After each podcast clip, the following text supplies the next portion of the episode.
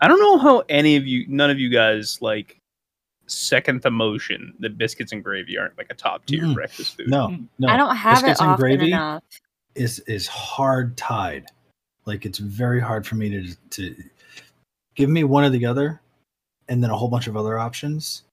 If you offer me if you offer me cold pizza and a whole bunch of other options, I'm going for the cold pizza. If you offer me biscuits and gravy and a whole bunch of other options, I'm going for the biscuits and gravy. It'd be very difficult for me to decide between the two, and kind of more up to my mood if they're both offered in the morning. I can't Uh, find omelet. decent biscuits and gravy up Why here in did the we just lag out for a minute? That's one way to ruin the conversation. Sorry, it's just like everyone just lagged out and went robotic for like two seconds. Not on my end. That's I didn't see fucking anything. weird. Your computer may be updating. Uh, Zeph, Yes. Oh, I got a couple options for you if you're willing to commute. Uh oh.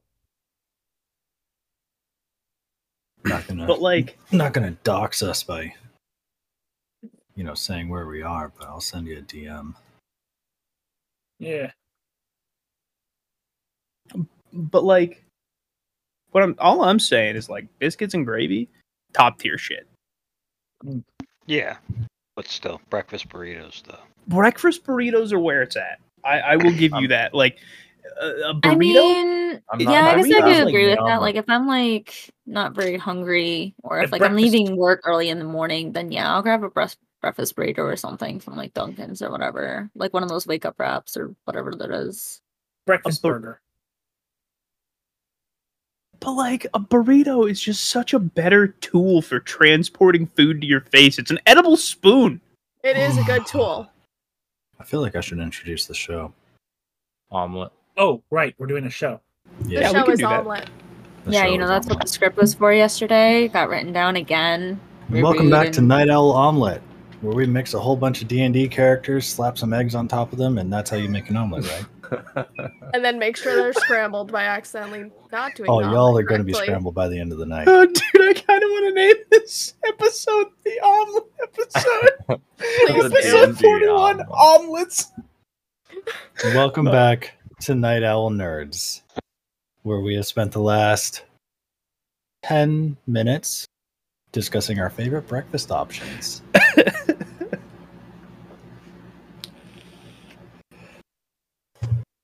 How's everybody doing tonight?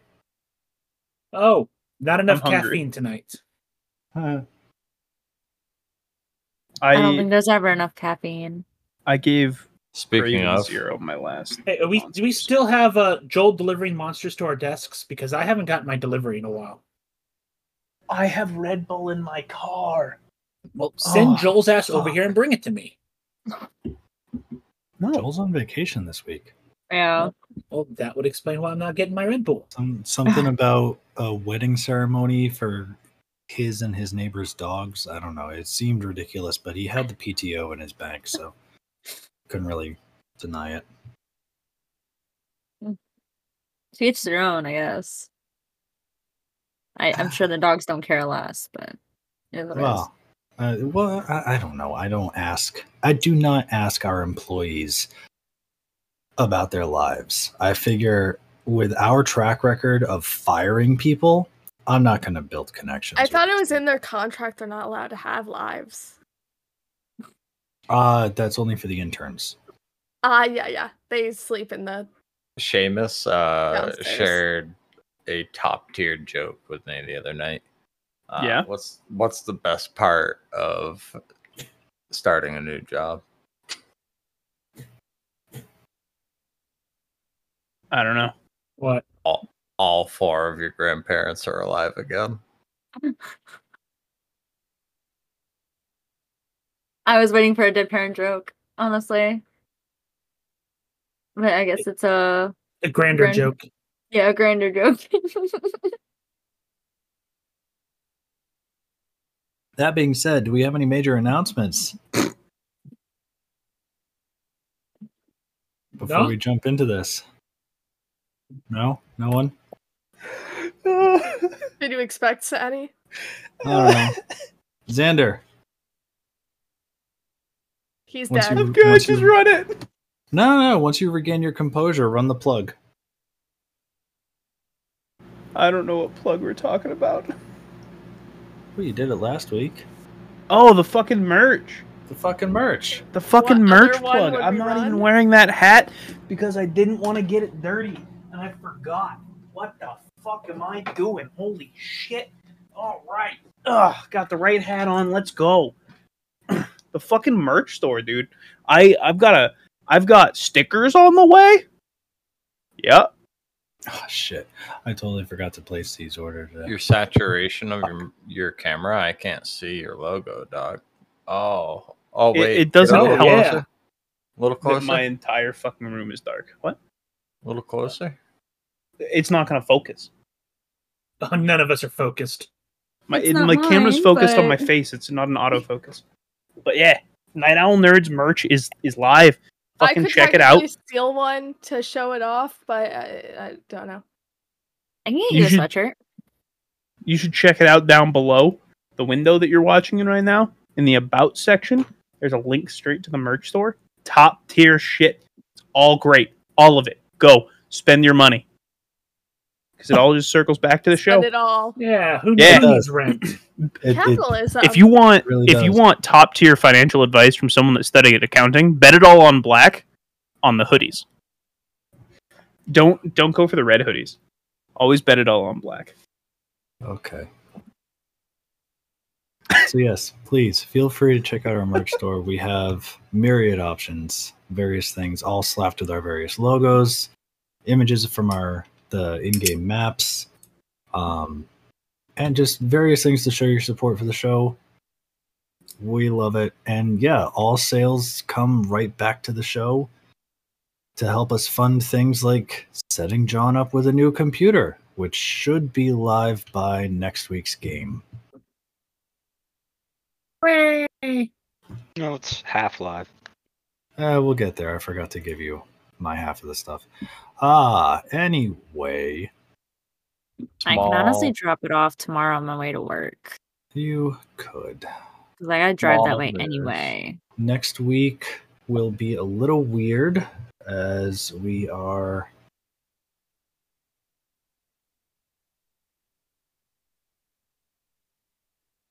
Ah, I think it says unfay. Yeah, next week is the continuation of Unfay Graves One Shot. We should probably reach out to the players and let them know that's happening.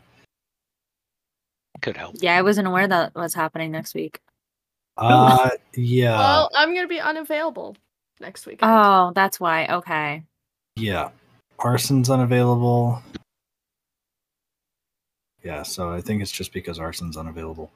Um All right, then I need to work on Fucking kids. tweaking that map then. That's you know, I, I can't really play easily from a car. You could if you tried. Anyway, Yeah, if I tried.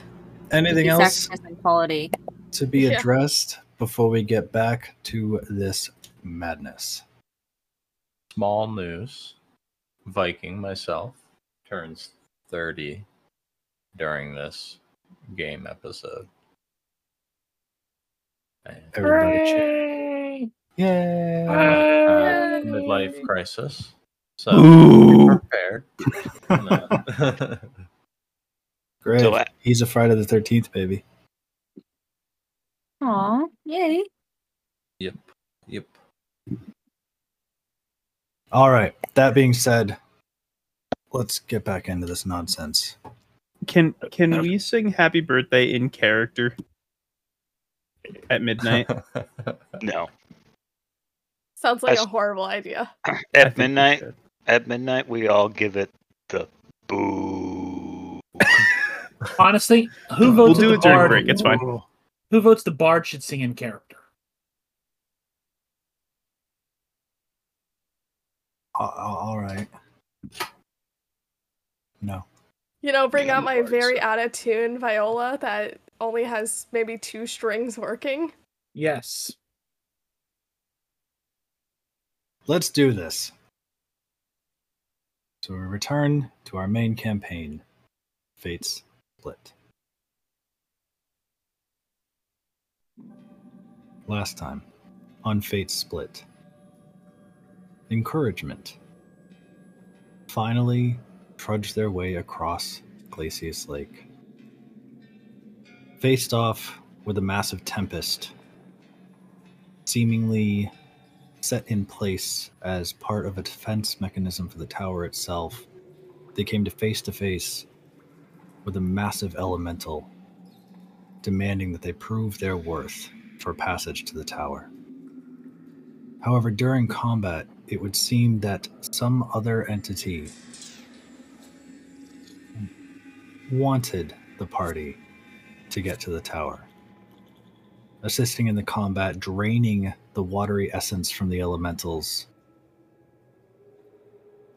The party found unique ways to descend the massive waterfalls to the base of the sunken tower, not the least of which involved falling from a 40 foot height onto one's face a couple of times, dragging a massive snake along with you, gently escalating down upon a wall of water, and then yeeting oneself and one's party member off the edge, only to cast Featherfall, so that only one party member was truly embarrassed in the fall.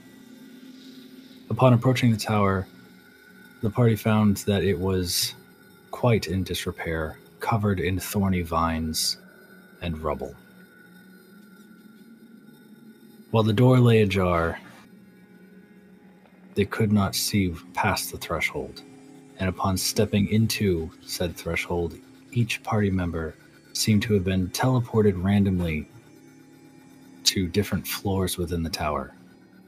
The party now split. We rejoin part of it. We now see Crystal and Gurn. The ground upon which you stand is cracked, heavily damaged, and covered in various twigs and animal bones. Breaks in the walls around you allow sunlight, what little there is, to pour in, affording you small amounts of visibility. Though it would seem that the crumbling walls around you make this terrain a bit hazardous. In this moment, you do not see any of your other party members.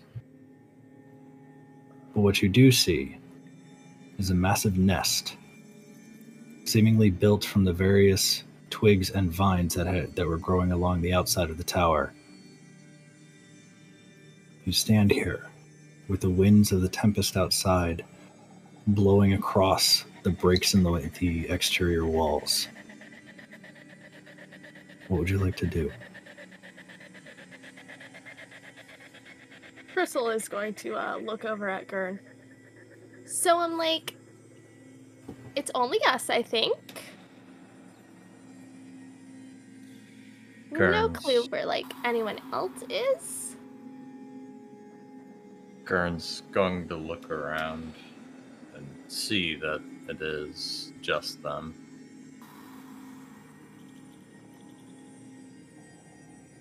You are. Mm, It is just Gurn and you. I'm like, yeah. And like, I don't see them like around anywhere. So like, maybe we could find them. If only like there was a way we could like communicate with any of them. Just like send a message or something. Do this look like we inside the tower? Um, like, maybe um, like, I'm not sure. Gurn's gonna like check out this bird nest and he's going to take a look around as to what he can see and does it seem like he's inside of a tower?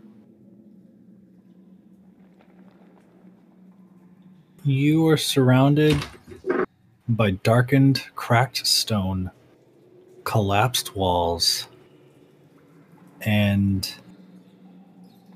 even from your angle, you have a slight point of view through the cracks in the outer walls. And you can just see the top edge of the surrounding waterfalls. Okay. Your assumption would be that you're within the tower on an upper floor.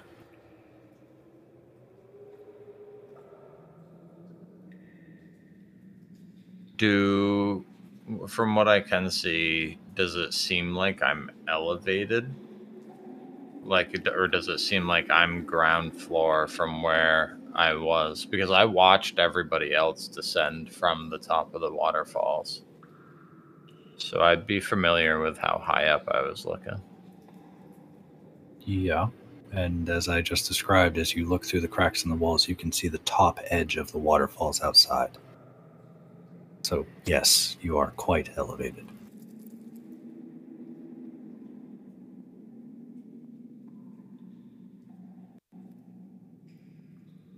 Gurn, don't think we on the bottom. So I'm like, we're on a random floor? Gurn's going to point to the the cracks of what we could see of the uh, edge of the waterfall.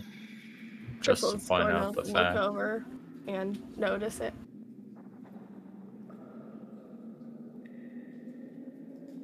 Okay, so like we're pretty like high, it seems.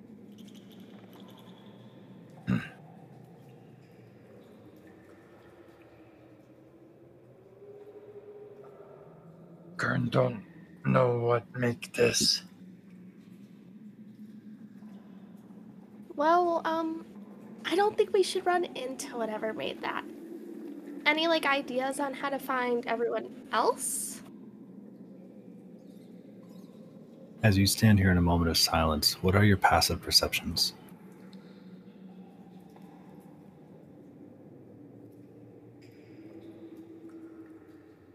Twelve.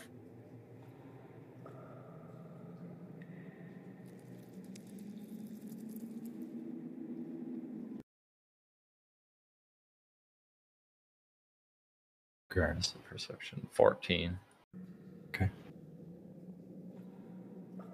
Crystal, for a moment, you swear you hear the fluttering of large wings outside of the tower.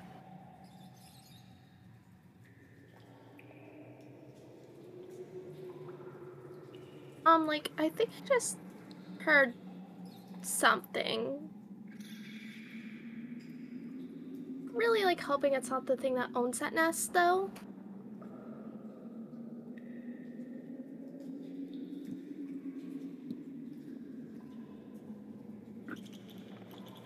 Come. Gurn's going to crouch down and move silently, trying to keep Crystal pretty close to him. Okay. If you're going to try to move silently, uh, Crystal, are you doing so as well? Uh yeah. I need both of you to roll stealth.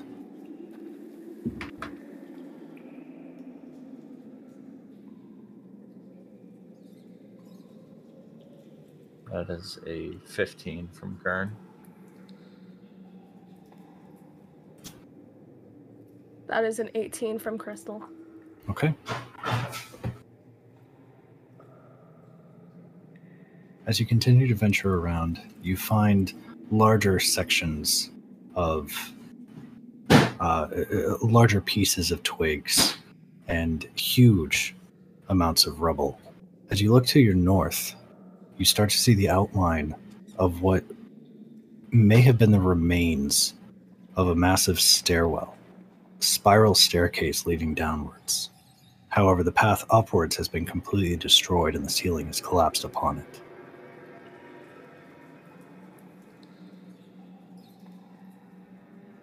Is it out of reach to be able to get up onto this platform to the right of where Gurn is? The cracks in front of you appear to be. Uh, too many buttons. The cracks in front of you appear to be 10 to 15 feet wide. And as you peer down into the crack, you cannot see the floor below you. So, not a good idea to walk over there. I would not hmm. suggest it.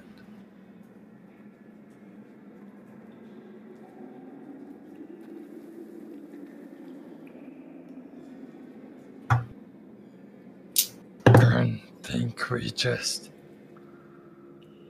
quiet if we can. Yeah, like that sounds like a good idea. Um, any ideas on like finding everyone else?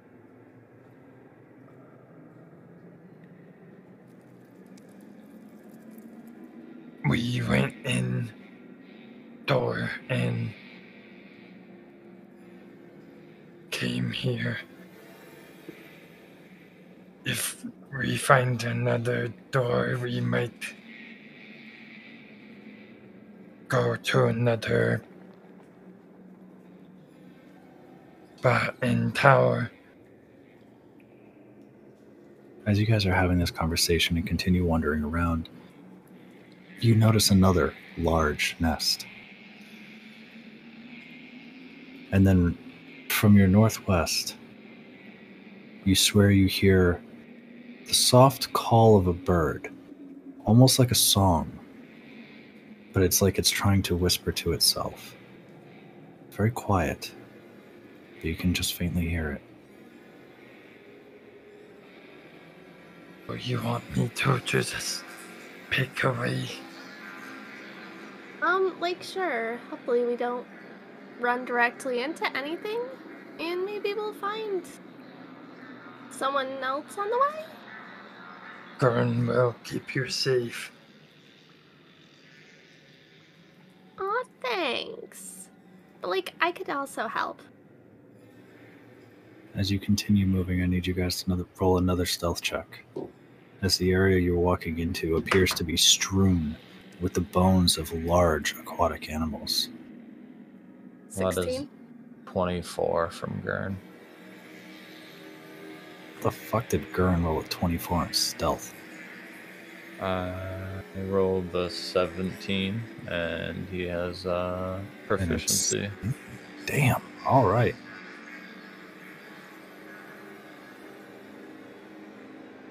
So, yes, as you guys continue walking around, you find yourselves another nest. Around it appears to be the bones of large aquatic animals, somewhat like a fish, but you almost vaguely recognize one of these as the, the man bear fish. Hmm. And it is picked clean, yeah? Absolutely clean. Not a single piece of meat or sinew is left on this. That's bearfish. Well, like, I guess whatever lives here caught one?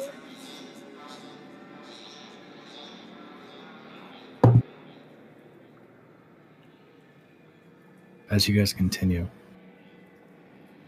you suddenly hear a very loud flapping sound coming from the north end of this room.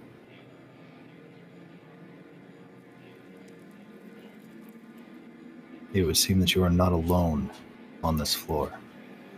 As you look out, you peer out across the lake. From your vantage point, you can see the top of the waterfall and out into the protective tempest. As you look around the corner, for only a moment, you see a couple of strange humanoid like birds clinging to the vines on the exterior of the tower. As soon as they notice you poke your heads out of this hole, they fly off into the distance.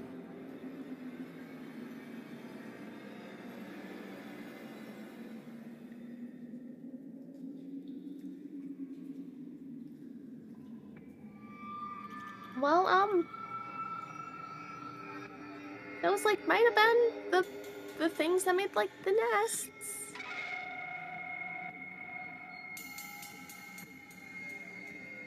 Gurn don't think they would have carried bearfish. Um, like why?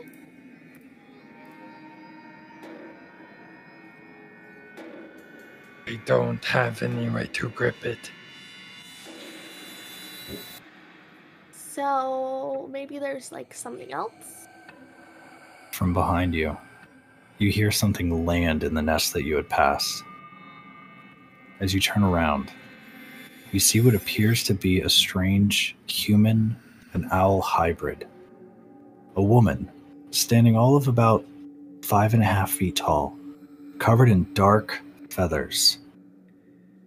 She looks at you, her face shaped somewhat humanoid, somewhat bird like, a sharp beak at her mouth, but softer features around the edges with feathers pluming from the back of her head. She looks at you and cocks her head to the side. You'd be surprised what we can do in numbers.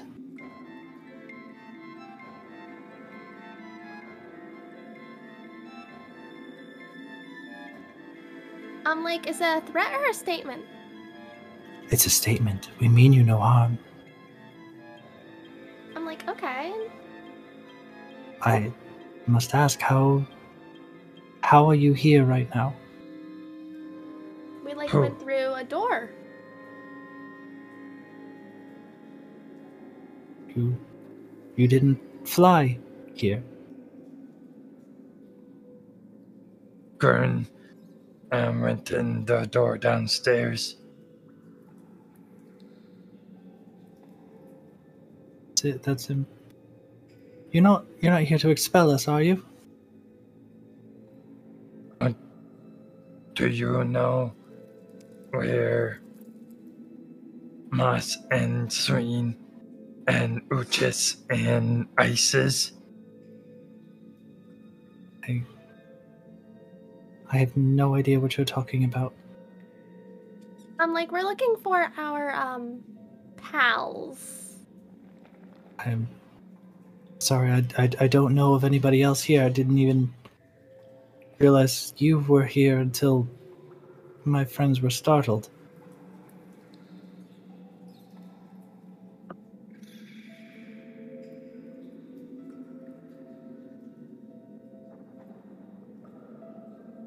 Gurn's looking around. Does he see anyone else, or is it just the one bird person thus far? Uh, go ahead and roll perception.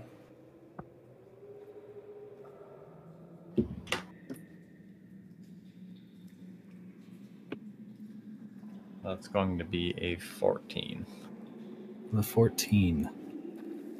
You do notice that from your vantage point, just past this bird like woman you're speaking to, two more creatures seem to have tried to sneak in through an outer wall and are trying to hide within one of the nests. Roll insight.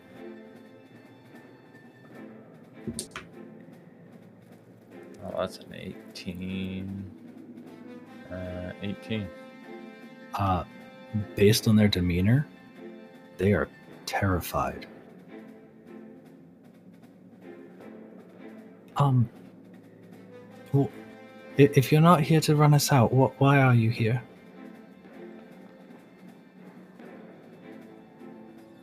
Gurn, just know that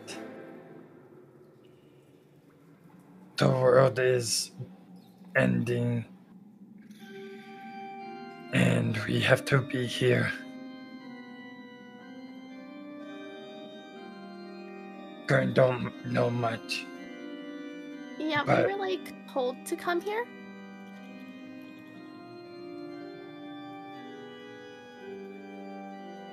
Who? Do you Who like told know? you? Do you like know um Northam? I'll be honest with you. I don't know anybody. We kind of. My flock and I landed here a couple of years ago. Blown in by the storm, it seemed like a safe place to be. There's ample food within the waters, and the storm surrounding this place is it prevents people like you from coming in and killing us.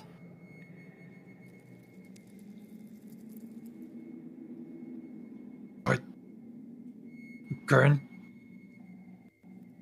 Gurn don't kill you. I appreciate that. If if you're if you're not here to harm us, and you have friends to get to, we might be able to help. But you could like help us get to the other floors? The, I mean, the easiest way would be the stairwell. We could help you get to that. The, the, we, we've flown all up and down the tower. There are no other breaks in the walls. This is this is the only floor with breaks. Are you an actual owl? I'm no. Though my lineage does come from owls originally.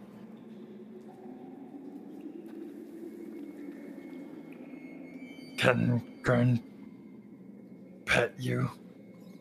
Uh, Crystal is trying to hide laughter by hearing this. roll persuasion. As he says that, he's gonna start walking forward a little bit. I just rolled a 19. What?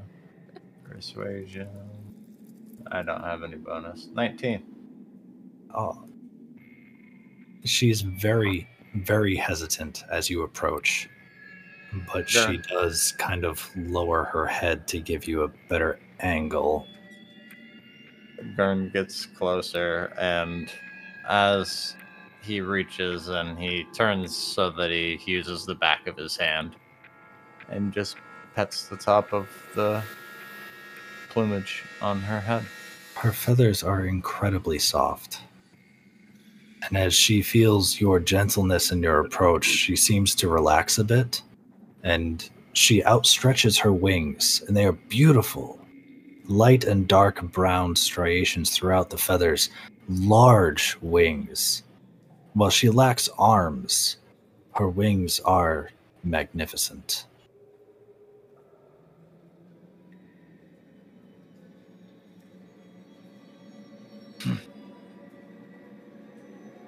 How how how large is her wings outstretched? Uh, her wingspan outstretched is maybe 15 feet, Holy like shit. tip to tip. Yeah. Gurn could make an awesome blanket.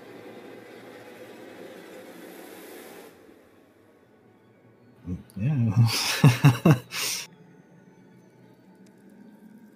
um, if if we're do do we have an agreement? Leave us alone, and we'll help you get to the stairwell. As Um, you're like continuing to pet her plumage. Gerd? S- s- Stop stop petting the, the them. It is almost like meme silk. I I take. P- please stop. I, I take a lot of pride in. I'm so Training. sorry. Gurn and she kind of like back. she rapidly shakes her head and it's like she allowed it but you can see it it got to the point of discomfort Oh, do you do you know how to find my friend? i I don't know how to find your friends but i can tell you we're we are on top see that we're, we're at the top of this tower so if, if they're in here they, they would have to be on a lower level. Can you like help us get to the lower levels? To, yes as, as i mentioned and, and if you don't hurt us we'll we will carry you across the the break in the floor over there and to the to the stairwell. And then you can descend from there. Well, like it's an agreement. A- a- all right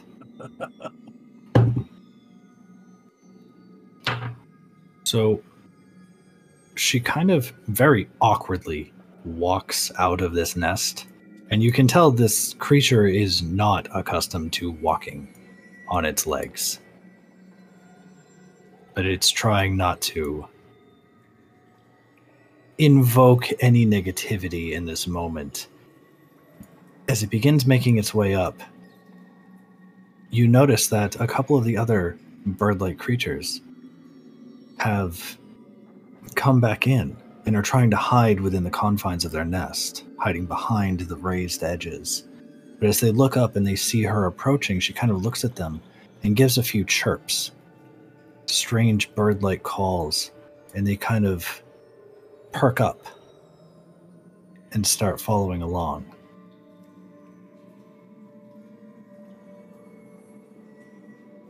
And as they approach the edge of the hole in the floor, they kind of wait for you. Are, are you ready? Um, yeah. She looks at the two bird like creatures that have just accompanied you. She gives a couple of chirps. They fly up and hover just above your head. She looks at you. "Ho- Hold out your arms. Priscilla holds her arms out for them. The two creatures, each one grasps one of your arms and lift you up and carry you over to the edge of the stonework on the opposite on the opposite side. Um, thank you. They just kind of chirp and then fly back, looking at her and then at Gurn. A few more chirps are exchanged, and a couple more come flying over. You're um, you're you're, you're much bigger. Do, do you mind laying down, spreading your arms and legs?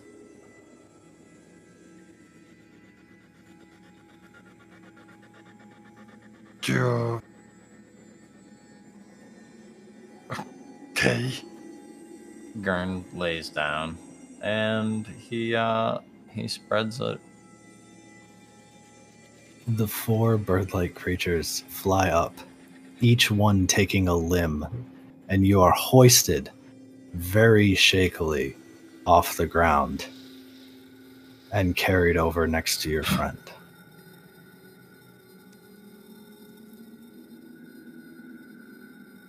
The owl like creature looks over to you from the other side of the crevice. You you came on a good night. The moon still hangs high in the sky. We um but uh, don't don't stay too long. During Um. during the time of the new moon, the tower awakens. We we tend to leave during those times. I'm like, awakens how? It shakes. It, it shakes and, and, and growls as this. We don't know what. There's something living beneath the tower. It, it grows restless when the moon does not hang.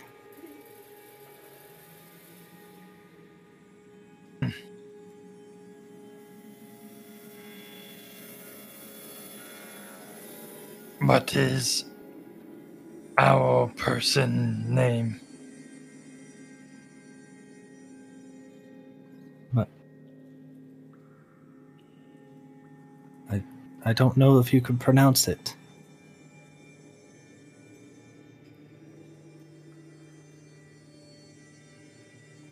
Gurn would like to try.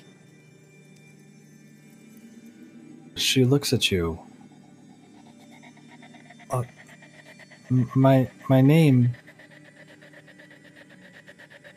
And she just starts letting out a series of chirps and whistles. That I cannot replicate because noise cancellation on my mic would kill it. Please try.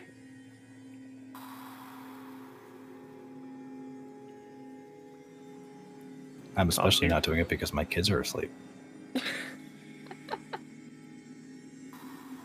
Gurn, after hearing it,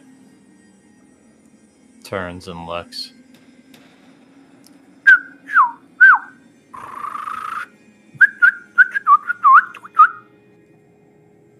I know we've just met, but please don't say that about my mother. She was a sweetheart.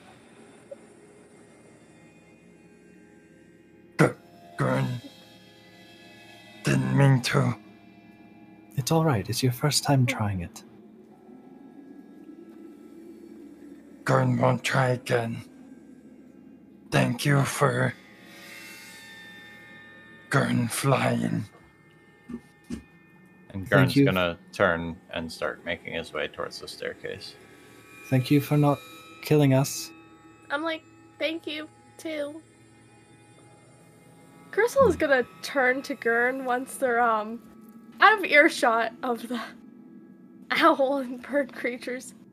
Um, Gurn, just just like a note for like the future. Don't like pet people. But it wasn't like a real person. I'm like that. Don't pet like things that are terrified of you.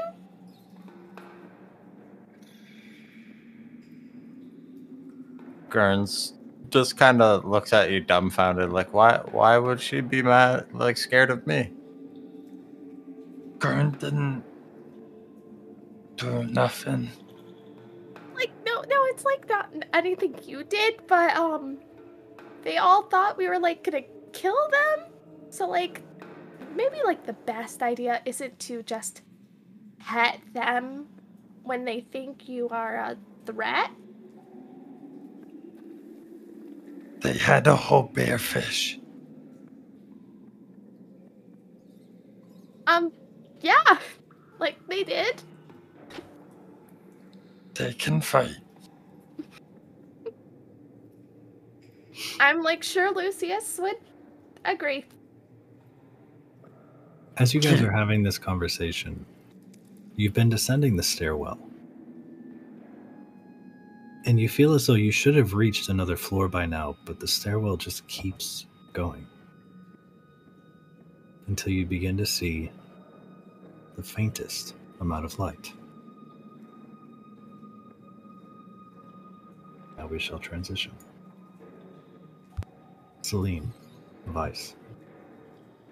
When you walked through the threshold of the tower, you found yourselves thrown into what seemed to be an abandoned bedroom lined with bookshelves and shattered furniture and spiderwebs. A massive crack in the floor falls down into a seemingly endless void.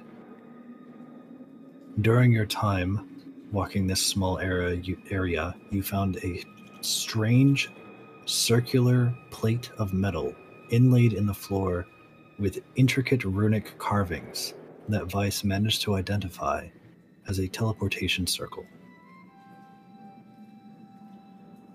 From that point, you two decided to separate a bit as you wanted to look through the shattered bookcases around you.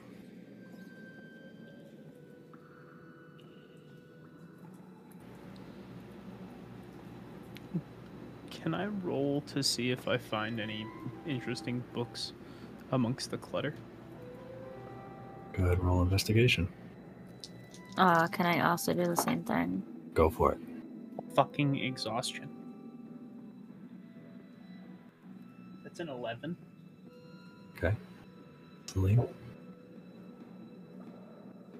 I lied. That's a, s- that's a 7.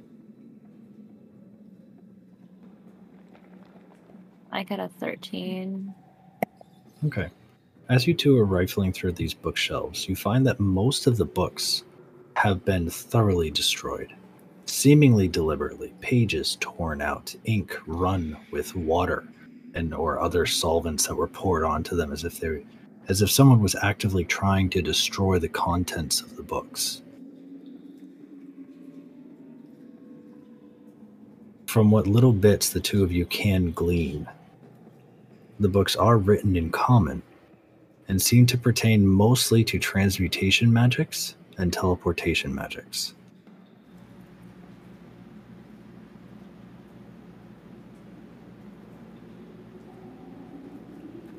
However, Celine, you do come across one book that, while not focused on a particular family, seems to be kind of a how to on genealogy, tracing someone's lineage.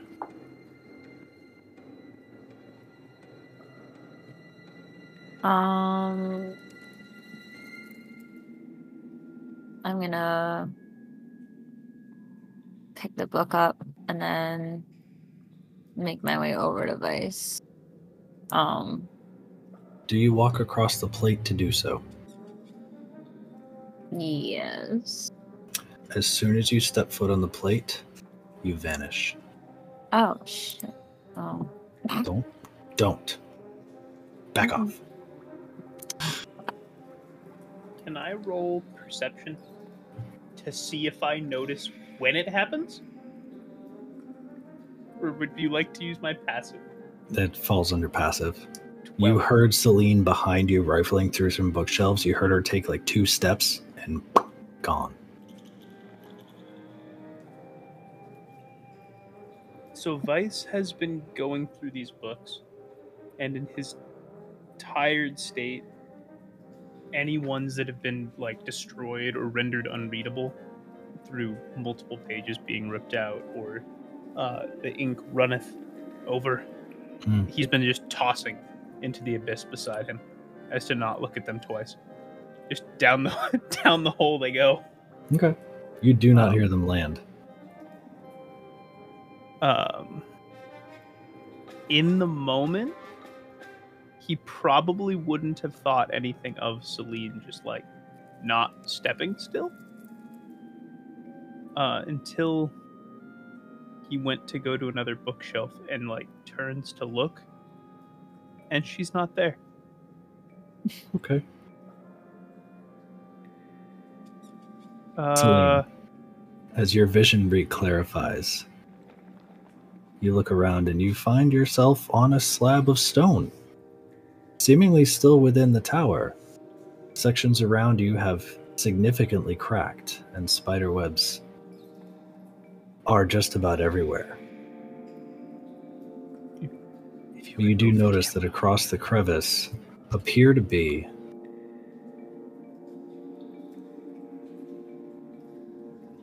the shattered remains of crates.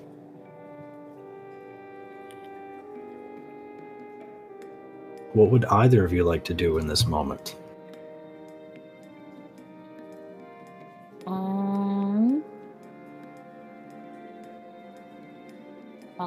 For something real quick. So, wait, uh, Vice, you can go. So I gotta check out something real fast.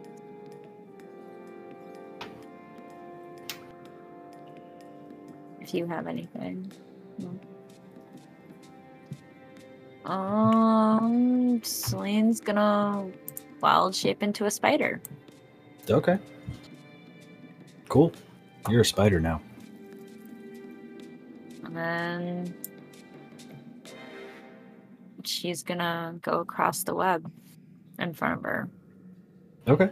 to make her way down to the crates to see if there's anything interesting. Move your token. Okay. The only time I'm going to take control of your tokens on this floor is if you step on a plate.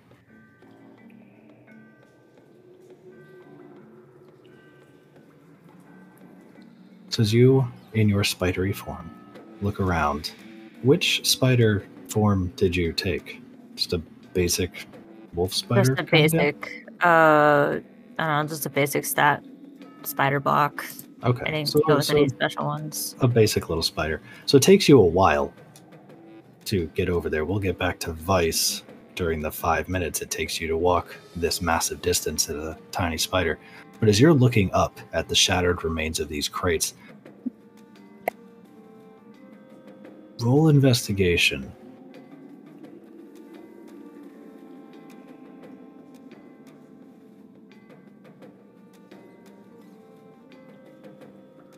I got an 11.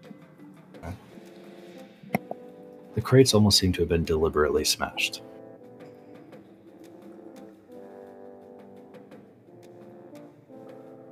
While you are doing this, Vice,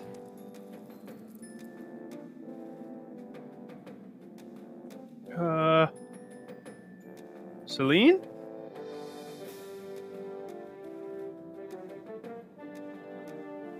Celine, this isn't funny.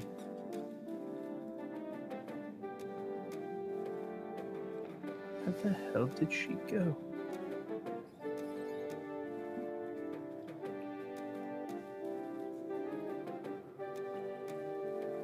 Do I see any trace of her near the circle?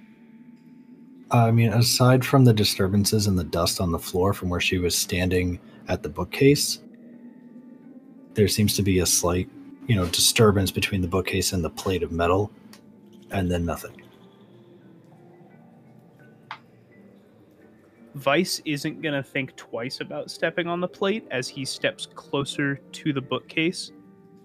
As soon as you plate. step, as soon as you step onto the plate, you are yoked and find yourself standing on another plate.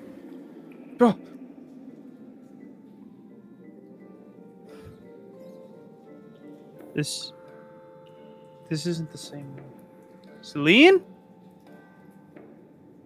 Celine, at this point, you can hear him, though you are a spider, so good luck answering. I Um, cannot see her at that distance, can I? She is a spider the size of your finger. So, no. Oh. I don't think I can see at all right You now. can't. At this moment, you are blind. Because So I'm gonna the dancing cast- lights, the dancing lights that Celine had cast, dancing lights only last for a minute. And a minute would have passed within this time, and you can't recast it in animal form. And also, us being teleported away from where they were would just Yeah. break them. Yeah, because the distance because- is, is too Yeah. much. So I can't see at all because my dancing lights are gone. So those immediately come up when I realize I can't see. Okay. I don't like this tower. So, Celine, you hear Vice call out for you in a mildly panicked voice, and then can faintly see the flash of his dancing lights come up. So after noticing all the crates are, for the most part, destroyed, and there's not really anything she can find, she's gonna go back up the web, I guess, to where he is. Okay. You know, like right, right there. and, Like start making her way over, trying not to touch the plate again, avoiding it this time. All right.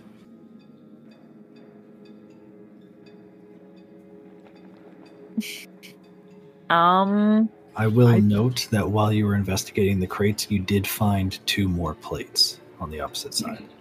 okay. I probably can't see a spider the size of my finger in the shadows. Nope. Am I standing like on a descending ledge or is this like all like what is what is this white line that's around me?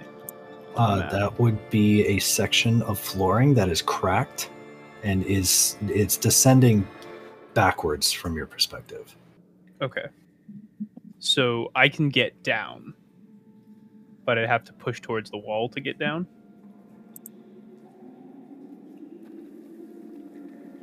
Like, It descends in that direction, okay. so you could walk this way and be fine. And is this webbing like thick and spanning from wall to wall? Yes and no. The filaments themselves are very thin, but, lot. numerous.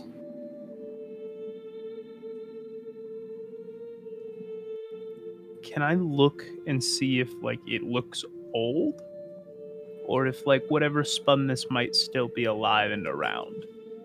Vice, you know, you you you've got your dancing lights up. You can pass your dancing lights through it and notice that it doesn't shimmer like fresh spider webbing would.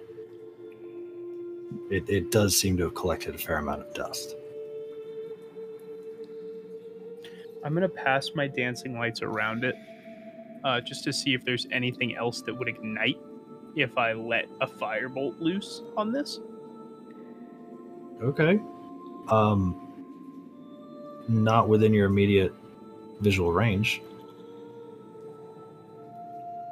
I don't don't like how you qual- uh, qualified bet. It really depends on how far you send your dancing lights. Uh, I'm probably I'm sending the dancing lights through this specific wall of webbing to allow me to be able to traverse north if I wanted to. So okay. So as you send your lights through the webbing, what you do notice is that there doesn't appear to be anything near the webbing that's also flammable, but you do notice that below the webbing is a void, a massive hole in the floor.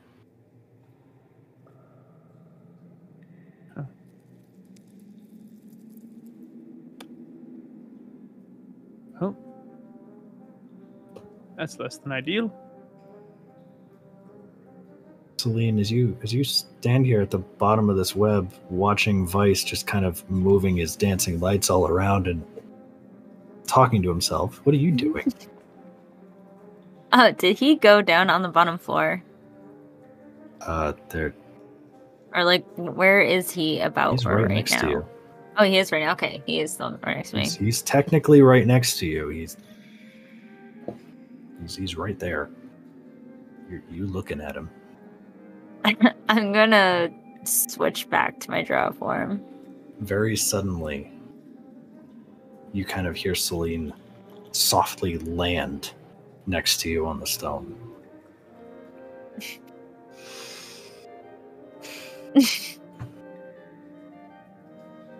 We've discussed this. You need to warn me when you do that. Would you have rather I crawled on you as a spider No, and been squished? no, you're. f- That's fair. I figured this was a more subtle way than scaring the daylights out of you. Well, either way, I was gonna get startled.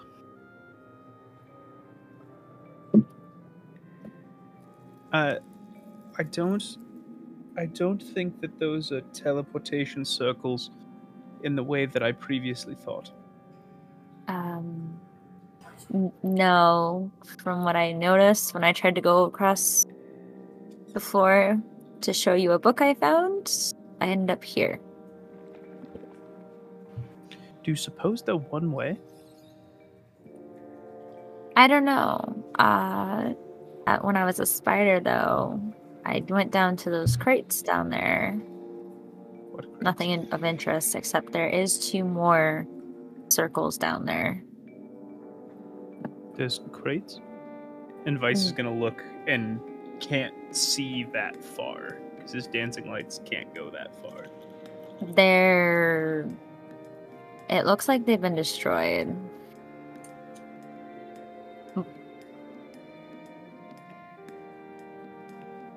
Were they like deliberately destroyed, like the bookshelves, or? From what like I can they've just- tell, yeah. Okay. Do I still have the book, or is or did that go away? Uh, you. So, the effect of wild shape. You were carrying the book when you stepped in the teleportation circle. It Yeah. with you. The effect of wild shape is that anything you are carrying or wearing shifts with you. So yes, when you shifted out of spider form, and you're talking to Vice, you're doing so with a book in your hand. Gesturing with a book. It's like there's some crates over there, and I happen to find a book. I don't know what happened. Oh, Where's anyway, here's the book I phone? found. Oh. That this is the only book I could find that's still somewhat intact. All the other ones are destroyed. And I'm gonna hand it to or offer it to Vice. uh, Vice will walk close enough to be able to accept the book and then accept it as I'm assuming they're talking over a small gap yeah. in the floor. Yeah. Thank thank you. And he'll like look at it quickly and put it into his bag. I'm also gonna cast dancing lights as well, just to offer a little bit extra light around here.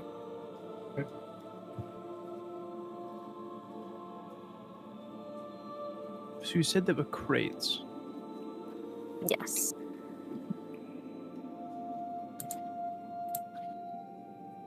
Vice is gonna walk around the circle. Okay. How far is this gap? This particular gap is only about five feet wide. How far down is it?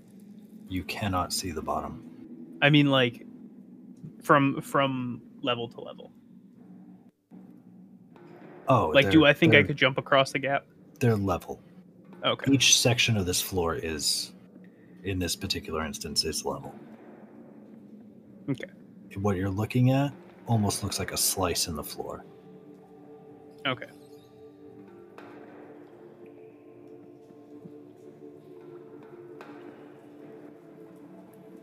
Well,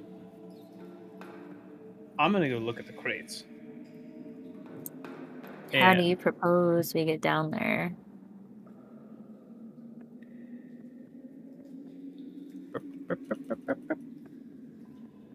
I'm gonna do a running jump. Your strength score? Eight or ten. That's fine.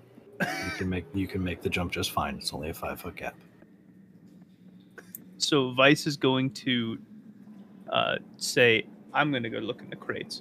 And as you're asking, "How do you suppose we're gonna get down there?" You see him walking away from you, turn, and then sprint past you and jump across the gap. In seeing this, Celine's gonna copy you. What is your strength score? Uh, 10. Oh. You two should arm wrestle. Alright. You both successfully gap the gap and are now on the opposite side. And what you see before you are indeed shattered storage crates.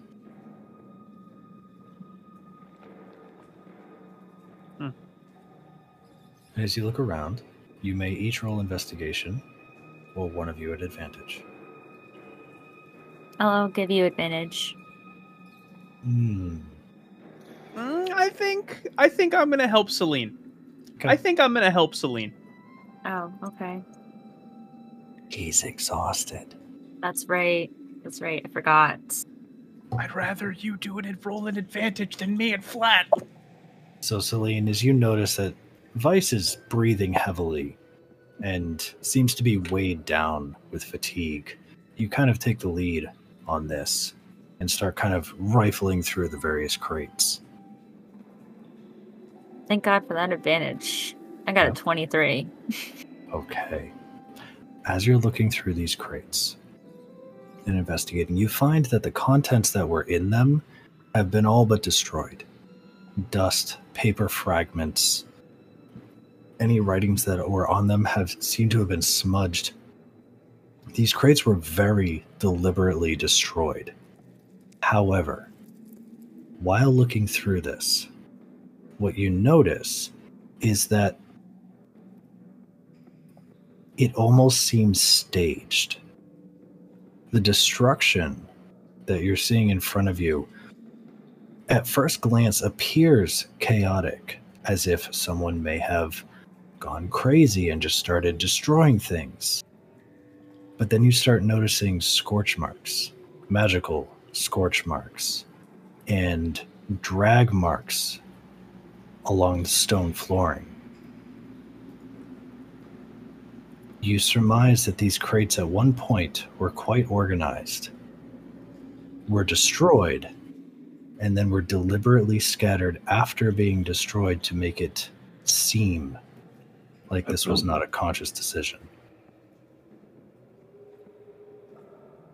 I'm going to relay all this to Vice, and I'm going to point out like the scorch marks and drag marks and all the other stuff as well.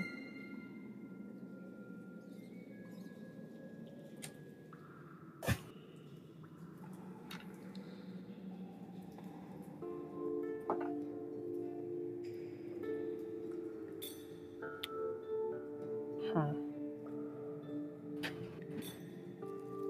I have to think about that. That's just bizarre. And we've looked through all the crates at this point, or just the ones near us, or near our tokens. The assumption is that you guys have walked up and down and gone through all the crates. Okay. And during this time, you do happen to glance over and pass your dancing lights, and you notice the other two circles that Celine had pointed out.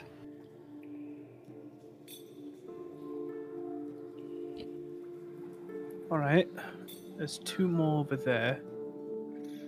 But when I was on the other side of that web, I did notice that the hole went slightly further down in another direction.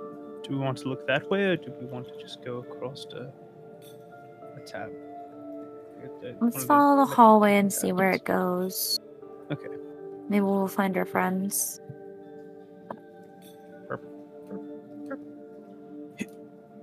Oh wait, are we?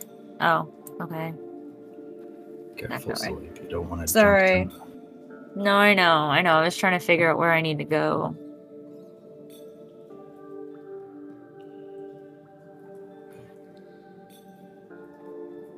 So as you two return to the teleportation circle at which you had arrived, you look ahead of you and find a long, darkened hallway.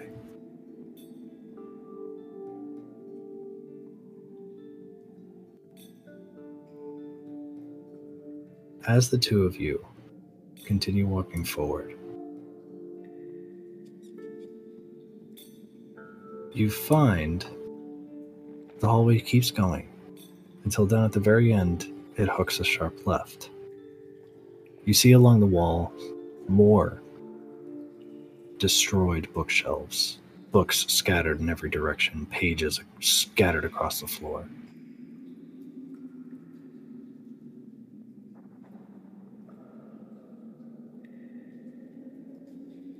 Well, there's more shelves. I see that. Vice is gonna start looking through this bookshelf as well. I'm gonna. The one in front of me, I'm also gonna look through.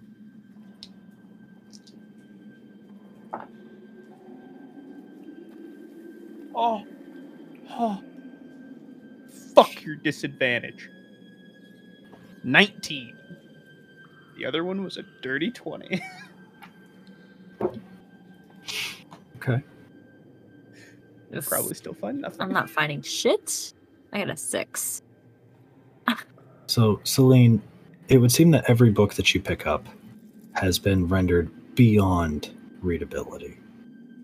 Vice, most of the books that you pick up have been thoroughly destroyed, with the exception of maybe two books that seem to focus on the history of this continent and the cultures and connections that have risen and fallen around this lake. You find some instances of cultures that were completely devout, devout to Glacius and worshiping the lake itself. You find histories of cultures that lived upon the lake when it was thoroughly frozen. But it, it, it appears to just be a history of, of, of that cultures that were established in worship of the Titan. Okay. I will take those books and put them in my bag as well. Okay. So I will study them later. I, found uh, a couple of books referencing cultures and histories of like small gatherings of people that worshipped Glacius. I'll read through them another time. Yeah, I haven't been able to find anything. Every single one of these books is completely destroyed. Well, whatever was here didn't want other people reading its material. Do you think it's that madman? It's hard to say. I mean, with books with water damage, in the middle of a lake in a tower that's sunken. It's hard to say with any certainty that it wasn't nature that did it, but I suppose But there was those scorch marks on the other ones, though, that I yeah, showed you. There was that. So that's why I'm I'm wondering the same thing. Cause I I honestly thought it was nature too, but just the way everything looked kind of staged, it seemed a little odd. I agree. It's bizarre.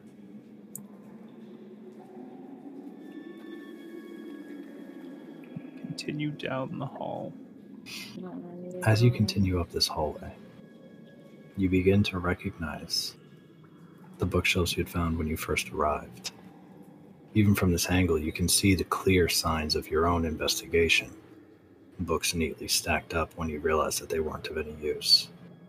You appear to have arrived or returned to the section of this floor where you had originally arrived.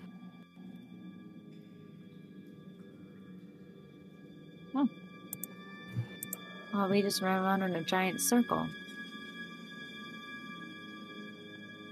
Well, we can see if the uh, metal circle takes us back. That'll be faster than walking. Yep. I'm gonna go up to it. Vice will grab Celine's hand as they both step onto the circle. That way they get taken to the same place. That's just in fair. case. Because he doesn't that's- you trust know this magic anymore. Yeah, that's totally fair. She, yeah, didn't think about that. As you two grasp hands and step onto the plate, you are instantly teleported to the same plate you were sent to the first time. I guess you were right.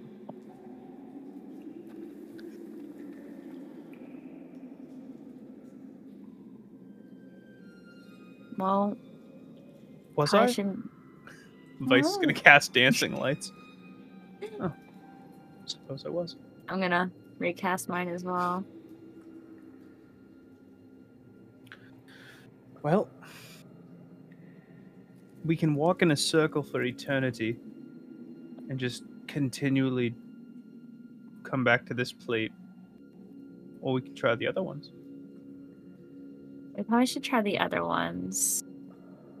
Potentially see where one of them lead. Uh, Yep. I'm gonna follow.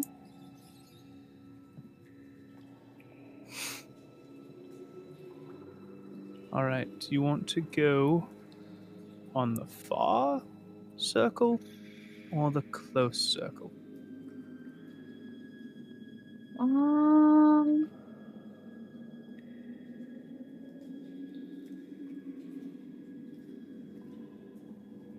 I don't know. Should we flip a coin?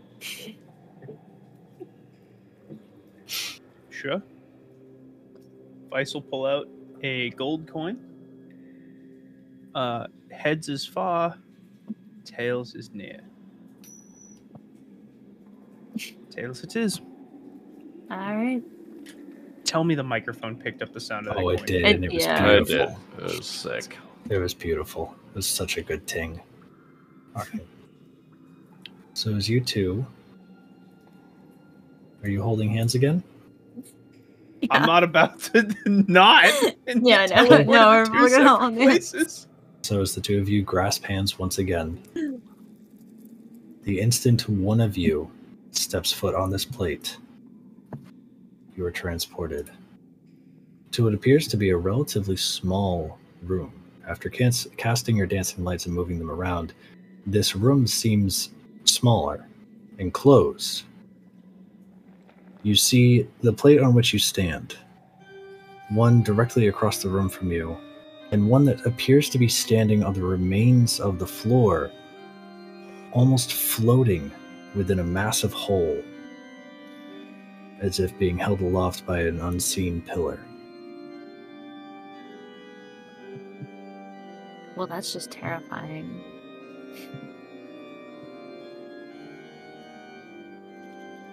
Did we determine if these plates are one way? It's starting to look that way. Because if we take a plate to that, and there's no way out, that's going to be a problem.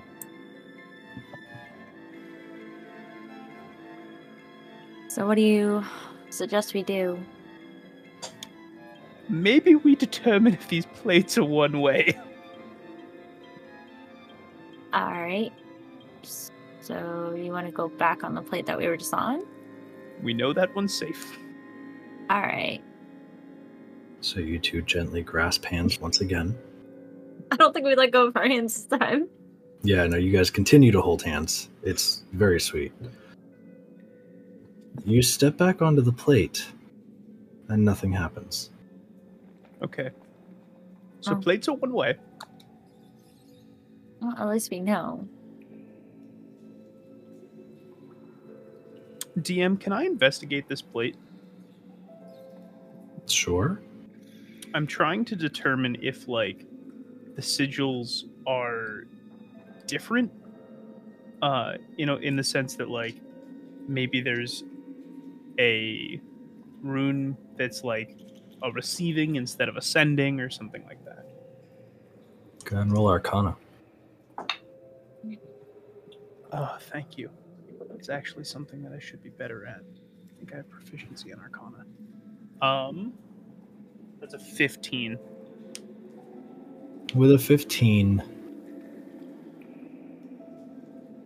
and having studied the, f- the first plate that you came across, you do notice that there are slight changes in the runic carvings that would imply that these plates are one way. Can I determine, based off of recollection, like what might be something that indicates receiving as opposed to sending? Or would I need to study another plate? You try would need to study more plates to be able to determine which is which. Okay. Thank you. well, I don't think we can reach that plate on the pillar. So, I only have one way out of here. From what you can see at your vantage point, the narrowest gap between the one on the unseen pillar is about the same as the gap you had cleared in the previous room. Oh. Though you judge that if you were to jump it and miss, it would have catastrophic consequences. Oh.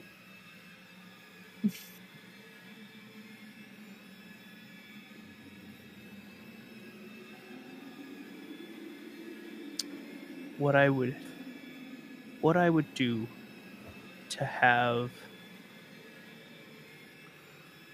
levitate.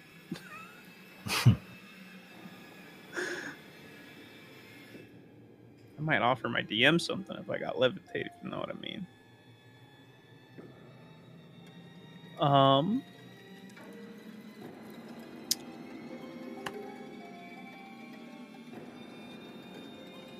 I want to try something. Try I want something. to try something. Um, I would like to enter my Titanborn form, and I would like to try to pull moisture out of the air and cast create destroy water and try to make a pool of water. Okay. Is there moisture enough in the air to do such a thing? Considering it's in the name of the spell to create water, it doesn't need to be there. Oh, well, yeah. Okay. Uh, see, here's the problem, though. I don't know that I can just create water in open air now that I'm thinking about it. I think I've fucked myself here. Can you can we define an open container? Is a room an open container?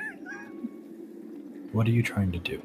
I want to create water to try to freeze it into an ice bridge.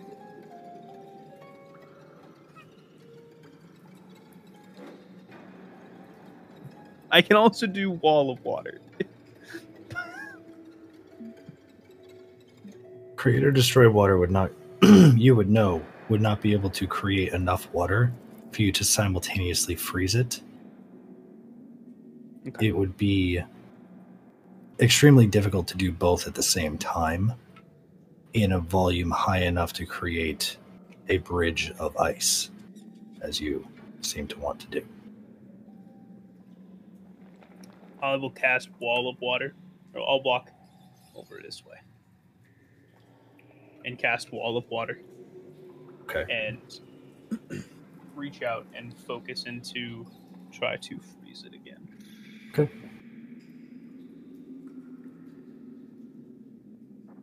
And So I'm as Vice enters his Titanborn form and walks up to the northern plate, he manifests a mass of water.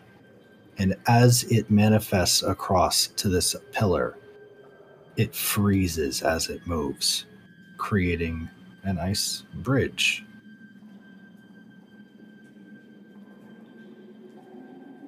Well, that's one way to do it. I figured this was safer than trying to jump onto a pillar. Yeah. I'd rather not fall forever. No, I don't either. Um, DM, standing on the edge of the of the wall, I'd like to investigate this uh, plate and see if I can read the runes and determine what, or see what I can de- uh, determine. Okay. Roll Arcana. Fucking disadvantage. Yeah. Thirteen. Due to having already studied a couple of these plates, you make a connection between this one and the first one you had found and determine that this is a sending plate, not a receiving plate. If I'm correct, this should take us somewhere else. All right. I don't know that I trust me, but you might. Well, never know if we don't try, right? Fair enough. Uh, Vice will come to the middle of the ice bridge and offer out his hand so you don't fall off of it into the abyss. Celine will make her way over and then hold your hand And onto the plate. and onto the plate. The two of you holding wet hands step onto the plate. You are yoked.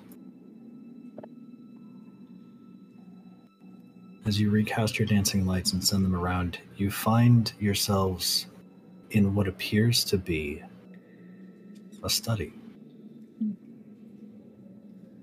Again, all of the furniture, carpeting, bookshelves, tables, everything appears to have been destroyed.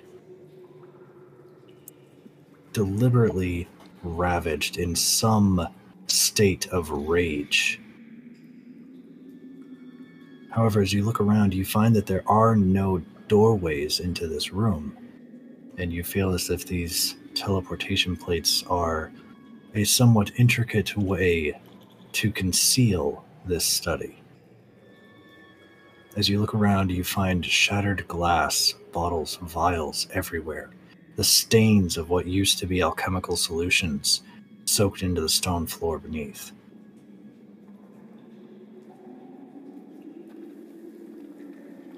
As Vice uh, realizes where he is in this tower,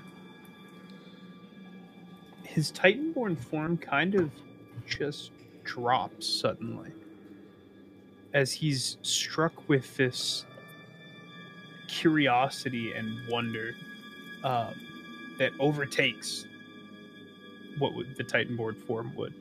And he's like, he's walking around the room and very, like, deliberately notating whatever he can, just in it's intaking as much information as he can. Uh, not necessarily looking through anything to search, but just consuming what he's looking at. Okay. What is Celine doing? Um, Still holding Vice's she probably, and she probably would have noticed his form dropping as well. Um, are you okay? This is a lifetime's worth of study. Just destroyed. Lost. Probably mostly gone. I know I don't understand it. I mean, for, for what? doesn't I, I don't know.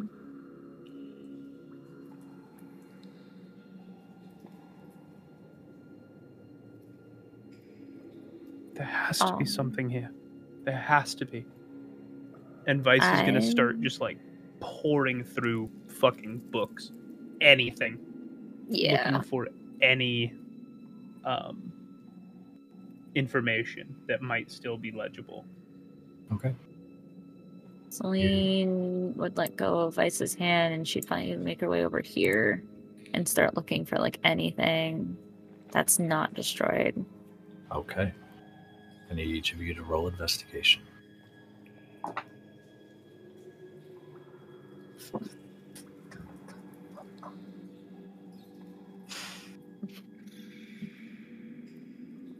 Got a six Oh, again. I got an 11. I missed a crit. As you guys are looking around this room, the the state of the room very much resembles what you had noticed before. That this place seems to have been destroyed, though staged, to make it look like somebody went into a fit of rage. But as you're looking around, you notice that it would seem that many of these bookcases and tables were searched before their contents were destroyed, as if somebody was looking for something. Vice, having the higher check, you do notice that among the stains of the alchemical solutions on the floor, you find what appears to be long since dried blood stains under one of the tables and you recall what Northam had told you about the discovery of Tinsmith's body.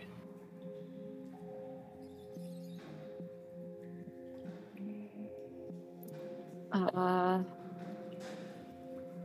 after searching and not really finding anything, she's gonna make her way back over to Vice. Vice would probably be like here, you think? Just about, yeah. Oh, okay. I, I didn't know where you were standing. Yeah. Um. I hadn't moved. Okay. Uh, I. you'll- Okay, go ahead. uh, you'll come up to Vice as he's like s- as he's just staring at what appears to be a mostly collapsed table. Um, but he's looking down where it's meeting the floor, and you'll notice also, because he's staring at it, uh, dried bloodstains. Um. I'm gonna look where he is currently sta- staring. You know, I'm starting to wonder if the person that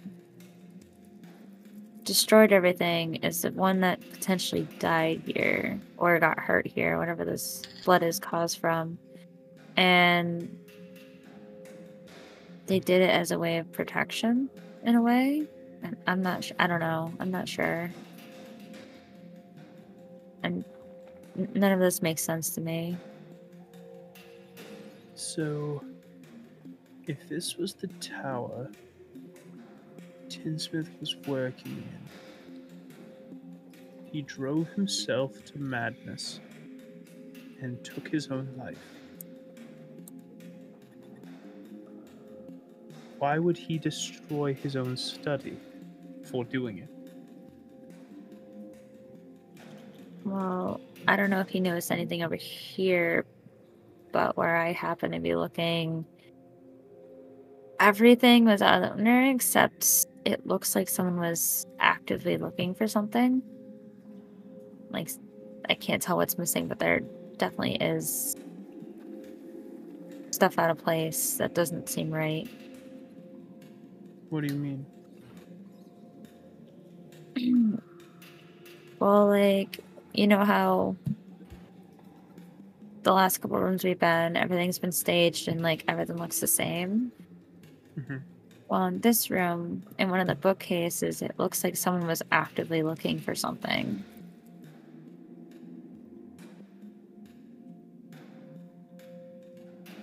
If I had my study and I was working in it so much that I was driven to madness, I would know exactly what I'm looking where what I'm looking for is. I'd put it back. Or I'd have it on a table where I would be using it. I would know what it is. Why would I be looking for it? I, I don't think that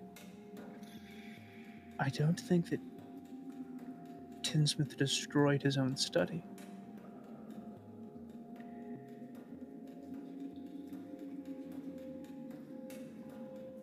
That doesn't make sense.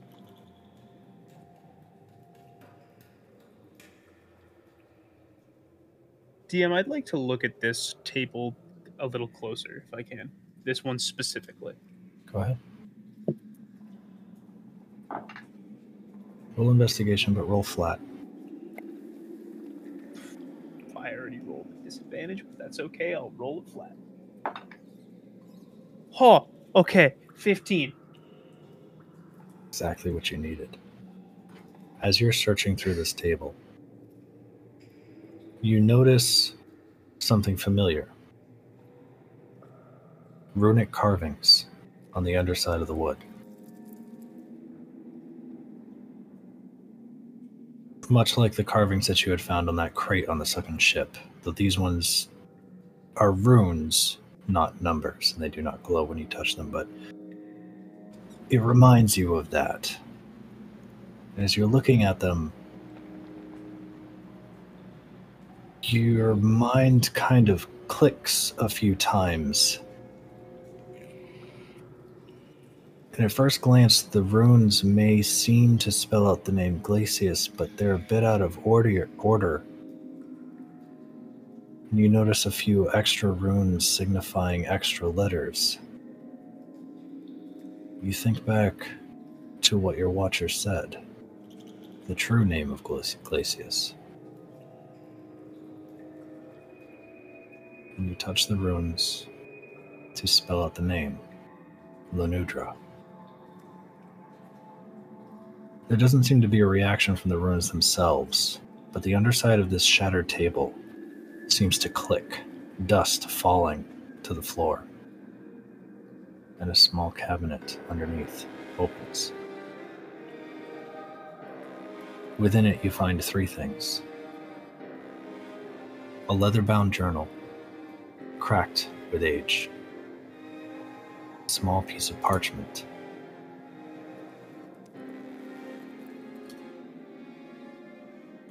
and a strange looking, what you would assume to be a fountain pen cast in glass with a hollow center.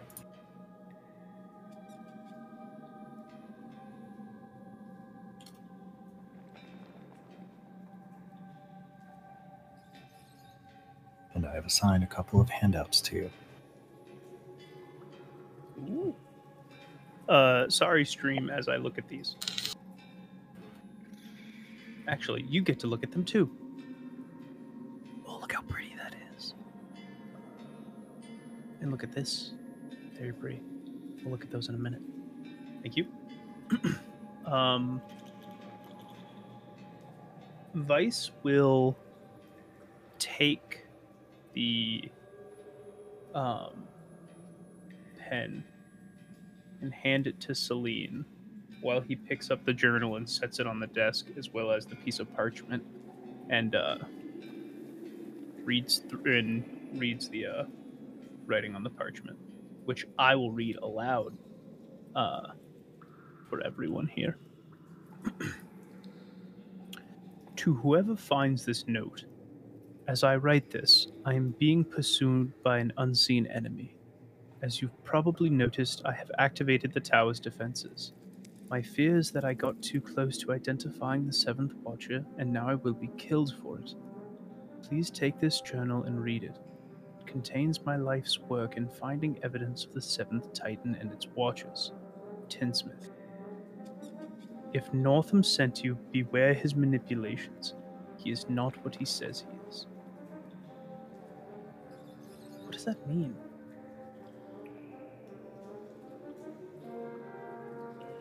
Um, Celine had been reading over your shoulder as well, out of curiosity.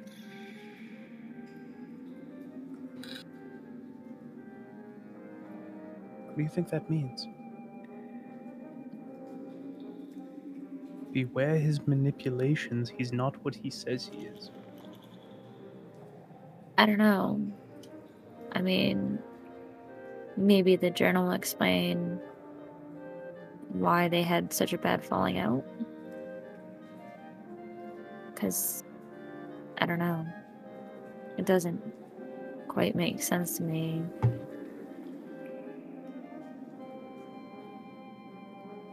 You know Northam better than any of us do.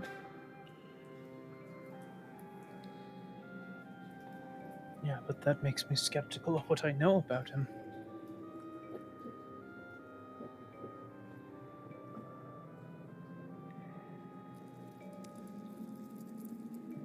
You make of that pen? It's interesting. Um, can I sense any magic from it? Go ahead and roll Arcana.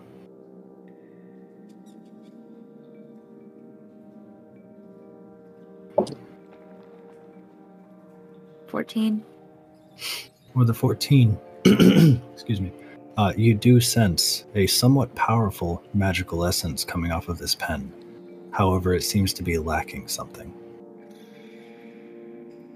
Vice. This pen has magic, but it's like there's something that goes along with it that I I don't know what.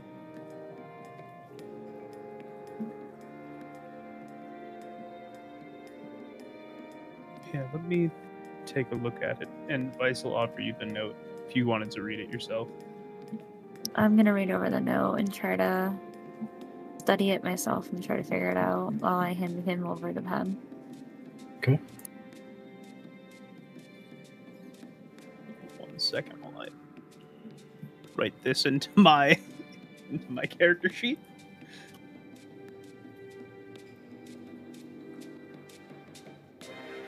Celine, as you're reading through this note, something catches your eye. Through all the talk of Titans and Watchers, it has always been described that there has always been that that, that for each Titan, one Watcher was created. However, in Tinsmith's note, he very specifically mentions the seventh Titan and its Watchers in the plural. This kind of stands out to you a little bit.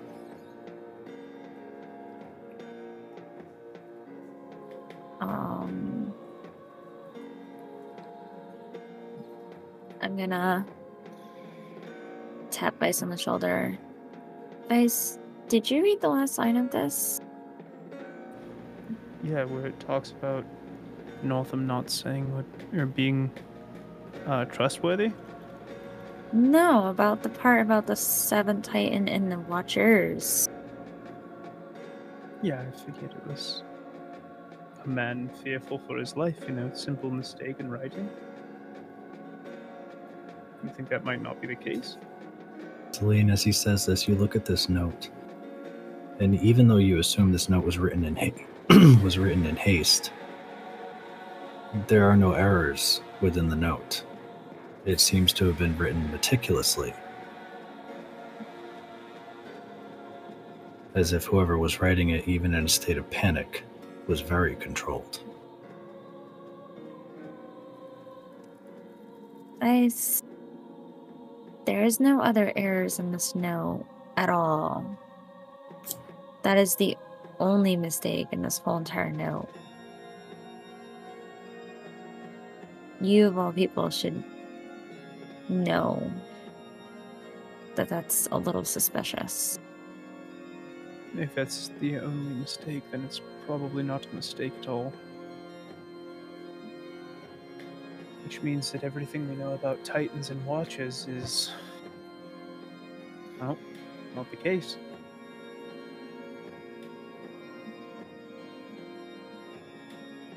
Sounds like there's more than just seven Watches.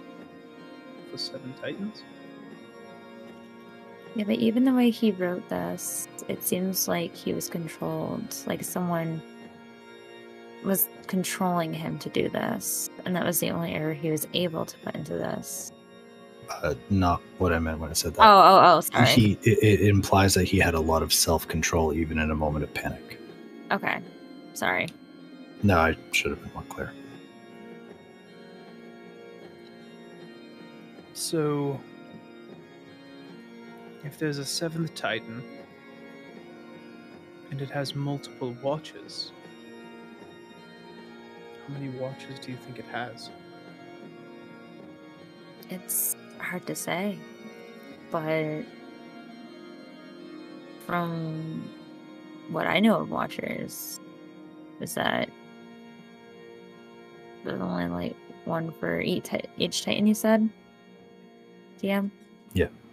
Yeah, and all of the all all of the lore every time that this has been explained or uh, you know r- referenced within your time of learning about this is that for every titan that gave rise to the plane when they fell they left behind a single watcher the remnant of their power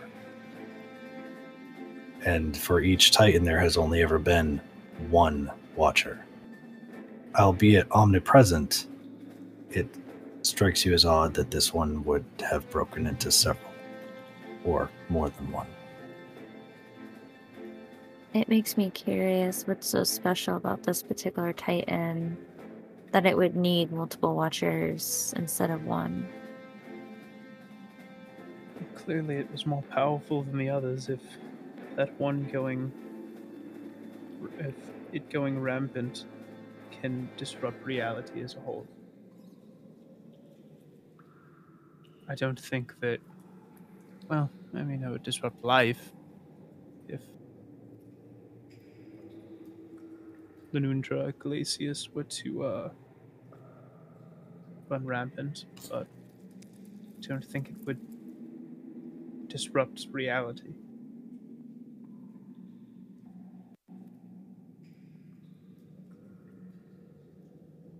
We really should try to find the others. And let them know what we found them found so far.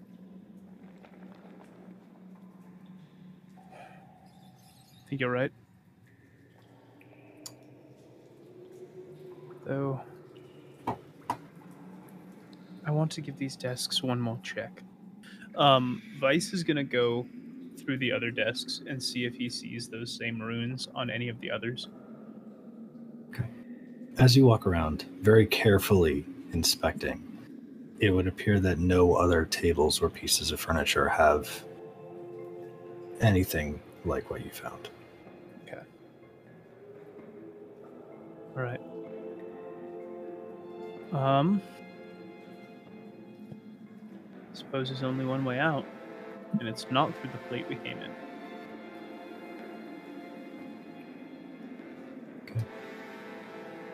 Okay. As you two walk up to the other plate, hand in hand, I assume.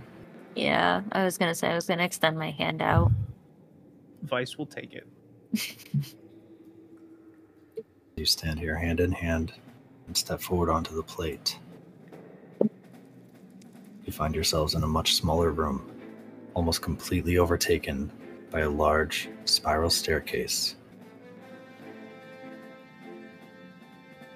The path upward seems to be completely blocked by stone.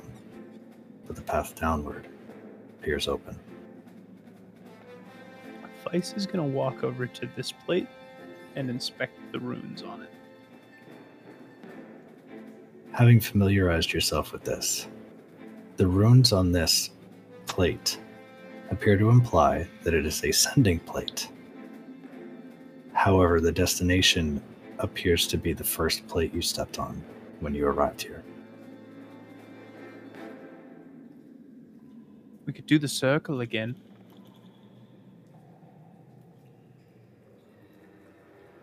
Wait, don't When you think say the that's. the first place you we stepped on, you mean like the original room that Uh-huh. we woke up in? Uh-huh. We could do the circle again. I don't think that's the best idea. At this point, I'm starting to really worry about our friends and if they're even still alive or where they are. We should start a tells, descent downstairs. Something tells me that if anyone's dead, it is. Hang on, I'm gonna roll a d4 to determine who Vice thinks might be dead. it might be Moss. Hey man, the d4 chose. oh god. I think he did the most damage in the last combat, so Oh jeez.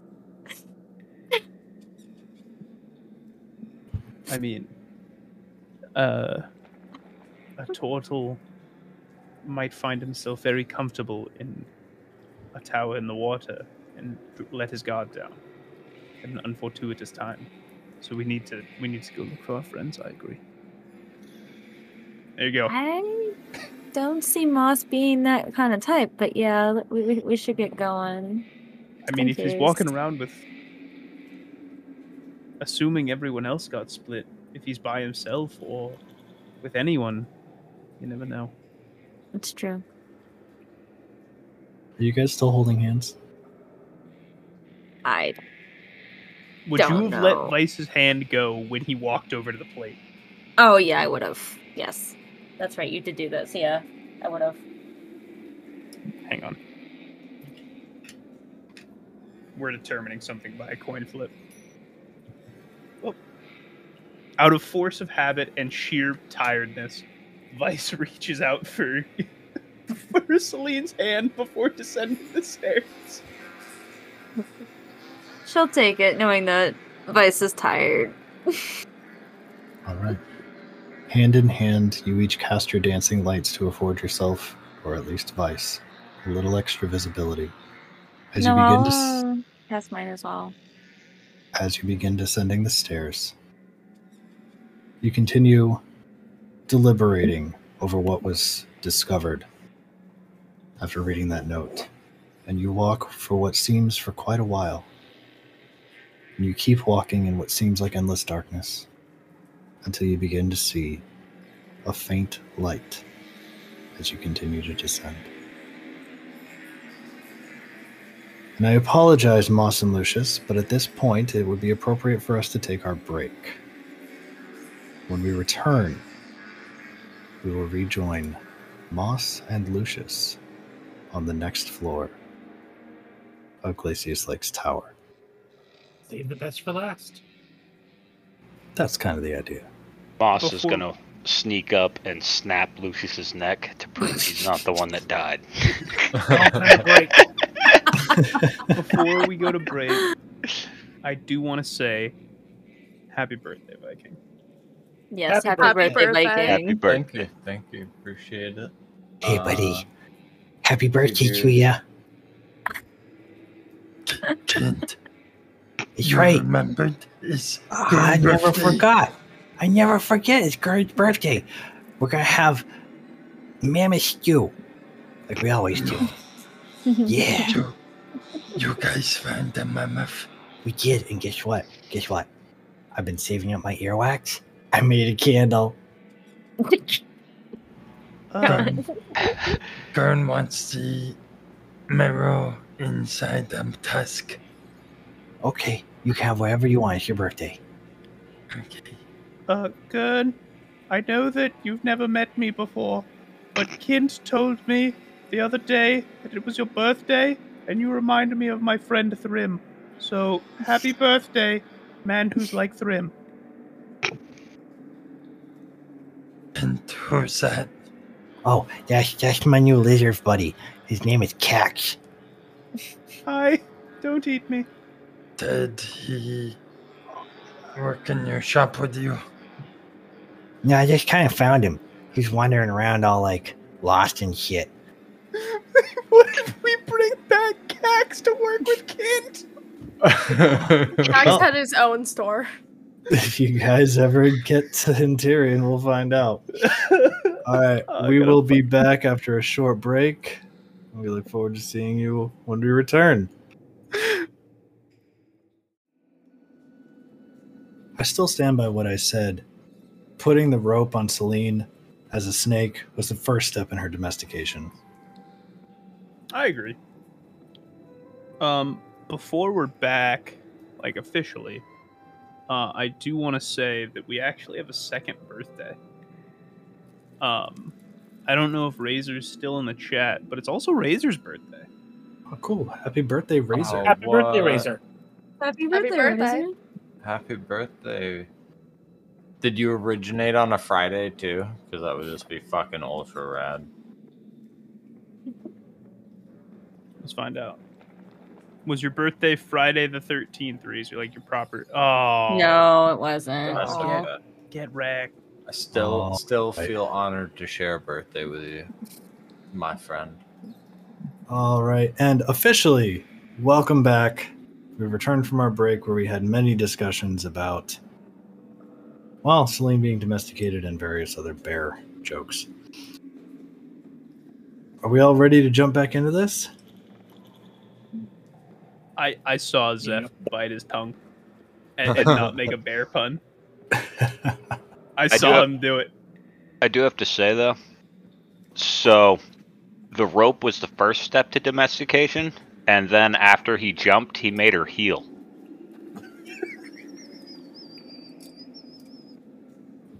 You can hear Zandy squeaking on his Yeah, I heard that. You broke Zandy. you broke Zandy. He's, he's getting some leash training in. All right. How can I say I like to lead the way? Oh my fuck. All right, and we return. They're quiet. And we return.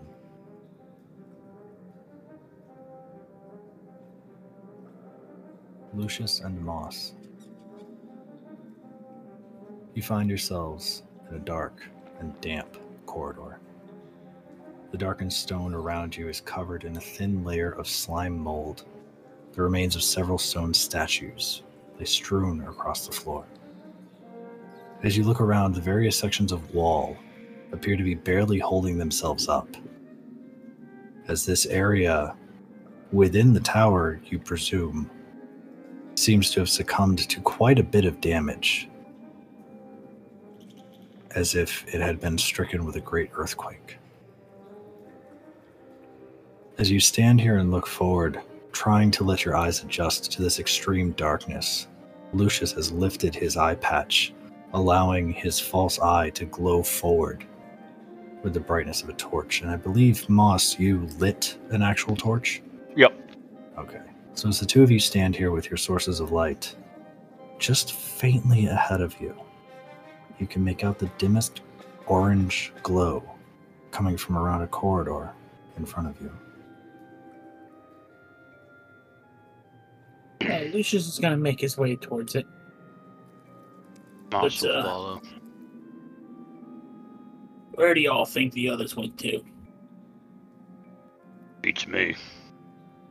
And if we just kind of popped up like this, they probably popped up somewhere too. Do you think it might be a good idea if we uh, yell for them? I mean, but it Or- hurt. But um, I can do make it real that. loud. you have that uh immense presence I felt underneath us too. So Maybe it may not be a good. good idea to know that we're here. Yeah, that's kind of what I'm thinking. As you guys turn this corner, you find a small section that seems to have been set in from within this corridor, like a closet without a door. As you look along the wall on the back side, you find what appears to be a small orb of glass, glowing a gentle orange. I'd like to ins- inspect it. Maybe do I have any knowledge of something like this in the past? Uh, roll investigation to start. Uh, hmm. Uh, going to have to use the uh, built-in dice. I've got my dice in the car. Oh, you're fired. Yes, I am. Uh, D20. There we go. Seriously? I rolled a natural one. And my investigation is a one. So I got a two. You got a natural one. As you're investigating this, what you think it is is a ball of glass set into a stone wall, and it appears to have a light orange glow to it. Kind of reminds me of my eye. Oh, he reaches over and picks it up. Uh, it is set in the wall. As soon as you touch it, it sinks into the wall. And you hear what sounds like a great mechanism begin moving, grinding and rumbling. And then you hear the collapse of stone on either side of you. And then silence as the dust settles. Uh, I do not think that was like my eye. Maybe we don't touch things. I, You know, I will leave the touching to your sophisticated claws. as long as nothing fell on us. Which direction did the you just all around us, or like? because of your positioning with the walls on either side of you, it sounded like it came from both sides on the opposite of the walls that appear to be to your left and right. Okay. Might as well see what got knocked down.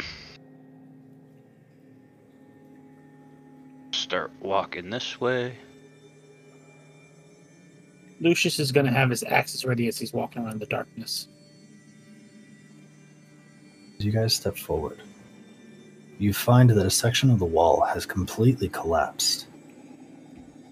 As you look in, there appears to be a faint teal glow coming from a recently revealed room.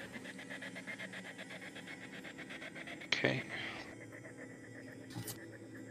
Check this out then. Keep walking towards it.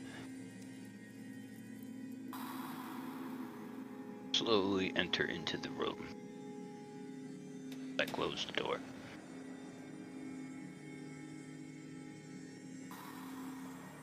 as you step in. What you immediately see is a massive, long disused fireplace along the wall. Water is trickling in through cracks in the walls, pooling on the ground beneath your feet, soaking into what appears to be a tattered gold carpet, golden color, anyway. Shattered, multicolored glass lines the floor at your feet, spread everywhere. As you look to your left, you see rotted and shattered pieces of furniture floating within the shallow pool of water. Broken, mold covered, ruined furniture stand along the wall opposite the fireplace. To your right, you see a massive hole in the floor.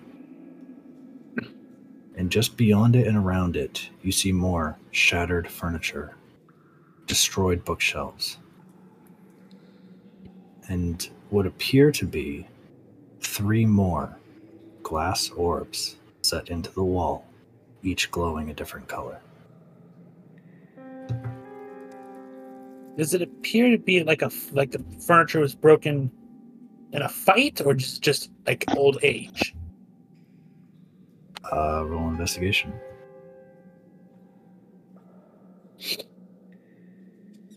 Three. From what you can tell, it is shattered furniture that has succumbed to the rot of being submerged in water for a long time. But you cannot discern what broke the furniture originally.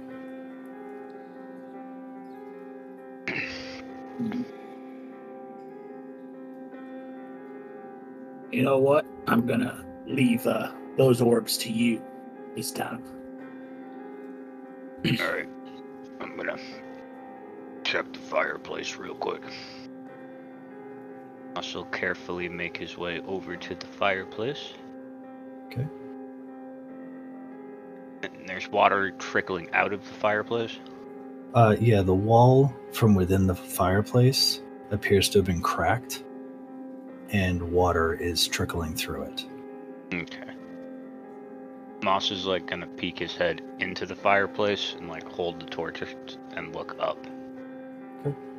As you hold the torch in and look up, for the length of, for, for the reach of the amount of light that the torch can provide, you see the interior of a large chimney.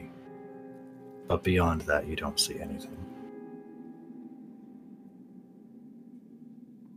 On the exterior of the fireplace, what appears to have once been a grand carving has what appears to be the remnant shards of a glass statue. And the remaining pieces of this statue are what are giving off this teal glow.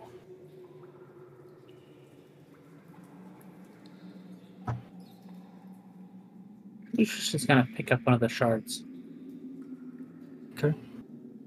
As you pick up one of the shards of glass, with the light emitted by your false eye, it seems almost prismatic. As the light passes into it and through it, it splits into many different colors.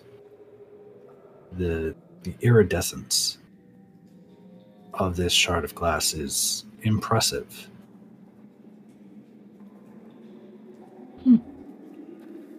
Not to say, it's rather kind of pretty.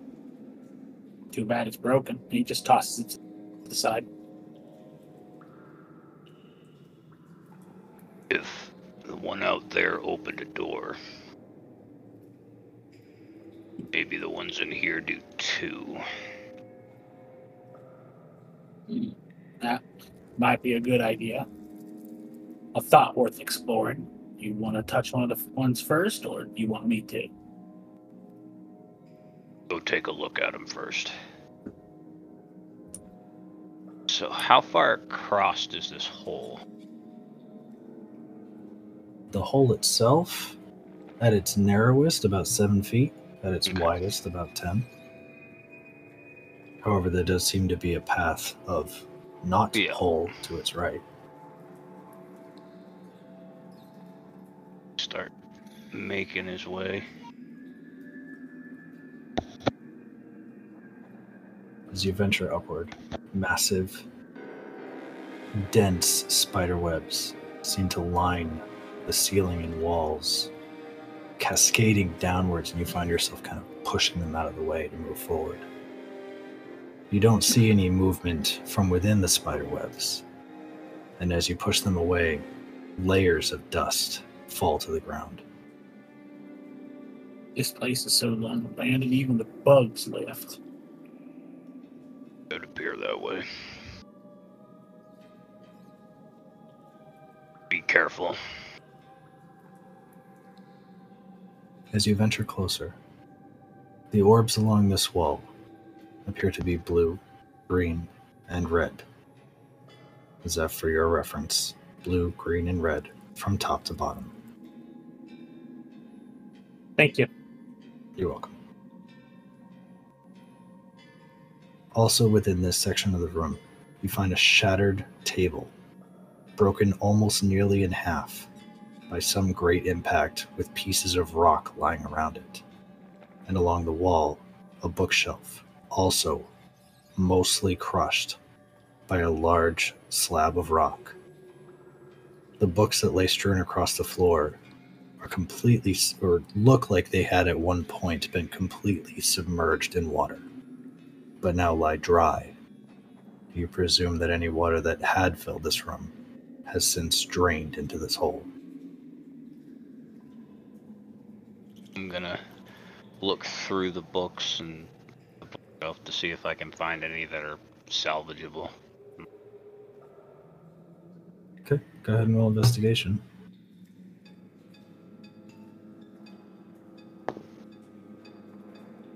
Uh, 14. With a 14, it takes you some time, but you do find one that seemed to have gotten pinned between the bookshelf and the stone and was not subjected to the water. As you pick it up and leaf through it, it appears to be written in a language you do not understand. However, there are intricate drawings of what you recognize to be many of the fish and other aquatic creatures that you encountered during your travels here. I'll uh, turn to turn around to Lucius and be like, "Hey, uh, Lucy, can you read this?" Lucy. Interesting name. Yeah. I'll take a look. He's uh, gonna take the book and page through it. You see intricate drawings of various aquatic life, some of which you recognize from your time on the lake so far. However, you do not understand the language in which it is written. Because I don't believe either of you speak Elvish. I do not.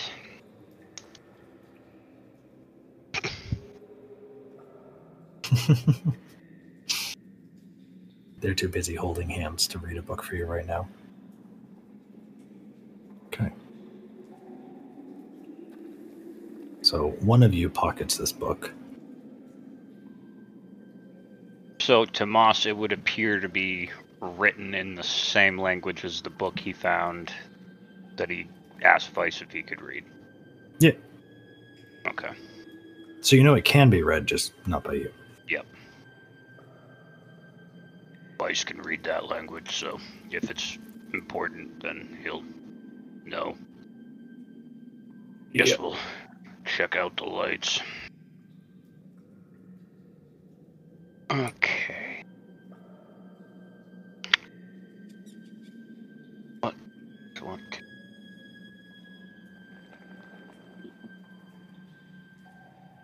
Blue for Do these- water, green for land, red for fire. I don't know. Could be.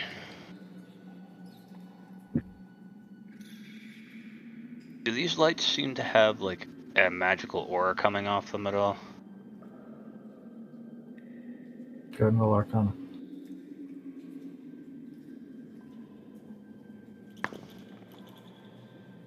Not that Moss would know.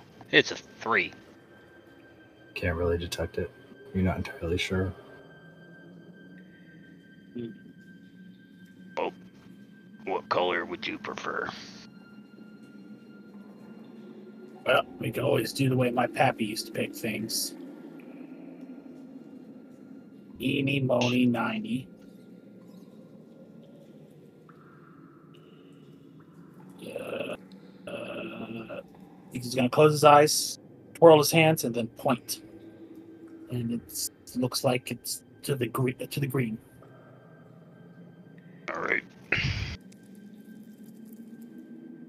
Moss will reach forward and slowly touch the green orb.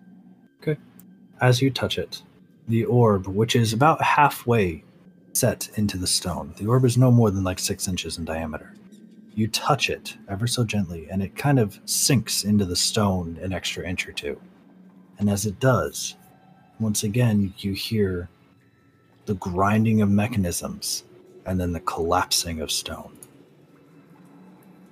I But repeat, this sound seems very distant from where you are now. I guess it's just indoors. Just press all of them. Hope for the best. I'll take blue, you take red. Okie dokie. Lucius will push the blue. And Moss will push the red. Okay. Moss, as you press the red one, once again, the orb sinks in just a little bit. You hear the grinding of mechanisms and the crashing of stone. But this time you just faintly hear the crash of stone into water. This one seems to have been more distant than the last. But as you hear the crashing of stone, it lands into water. And as you stand here, waiting for silence, you begin to hear a louder sound of flowing water. You've grown accustomed to the trickling of water from the fireplace, but in this instance, it seems like more of a rush of water. Lucius, as you press the blue orb, it goes to sink in, but not as much as the previous orbs. You hear the grinding of a mechanism, and then a loud chunk as something seizes, and you do not hear the familiar sound of falling stone.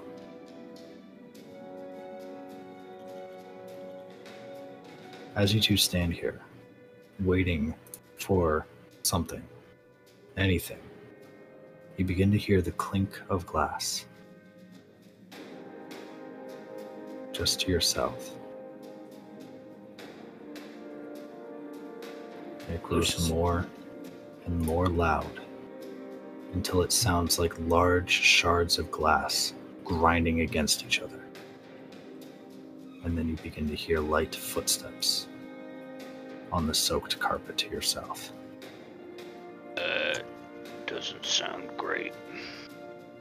Sounds like a fight to me. Lucius is uh, gonna move forward. You best announce yourself. Otherwise, we're gonna have to clash blades. As you begin to step forward and call this out, the only sound you hear in response is the grinding of glass on glass, a high squeal and scrape. As you step forward, you begin to see three small humanoid shapes, seemingly formed from the various shards of glass that had been strewn across the floor, now reformed and bearing sharpened arms in your direction.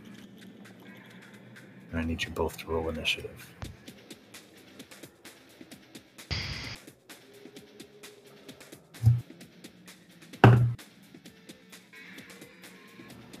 Some of us got to take a flight. Some of us got to hold hands. Some of us got real combat. All right. With such a small turn order, I'm not going to ask for what you rolled, especially because we're effectively in sequential order. Moss, you're up first. While Lucius has taken the forward point in this moment, you can now see these small humanoid shaped beings made completely of shattered glass, grinding, scraping, and beginning to make their way towards you. Okay. Before he moves, because it worked with the last two things, Moss is gonna try and talk to these things in Aquan. Okay. Power seems to speak Aquan. Power seems to speak Aquan. Um, we don't mean you any harm. We're just trying to figure our way out. As you say this, there seems to be no reaction from these things. Okay. As if they do not know you're even speaking. Also move uh,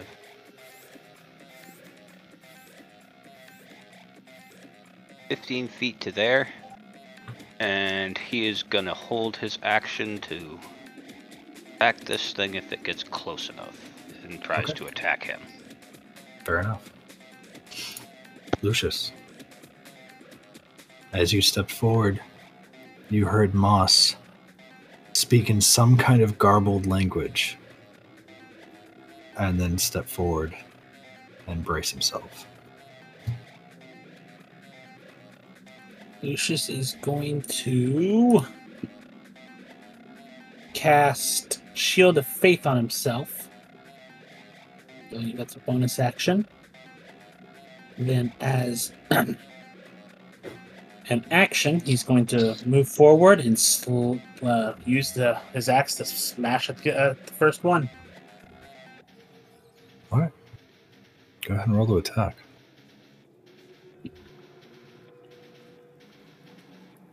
Okay, that's going to be a 26. This is just a standard attack. Uh, yes, Are your weapons magical? they are not. 26 hits. Okay, then D8.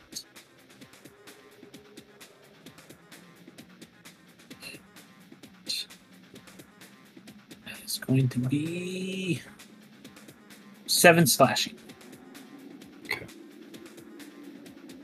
As you swing your axe forward and impact the chest of this creature, while its head only comes up to about your solar plexus, you swing your axe down, and the shards of glass that make up its form seem to kind of separate around your weapon.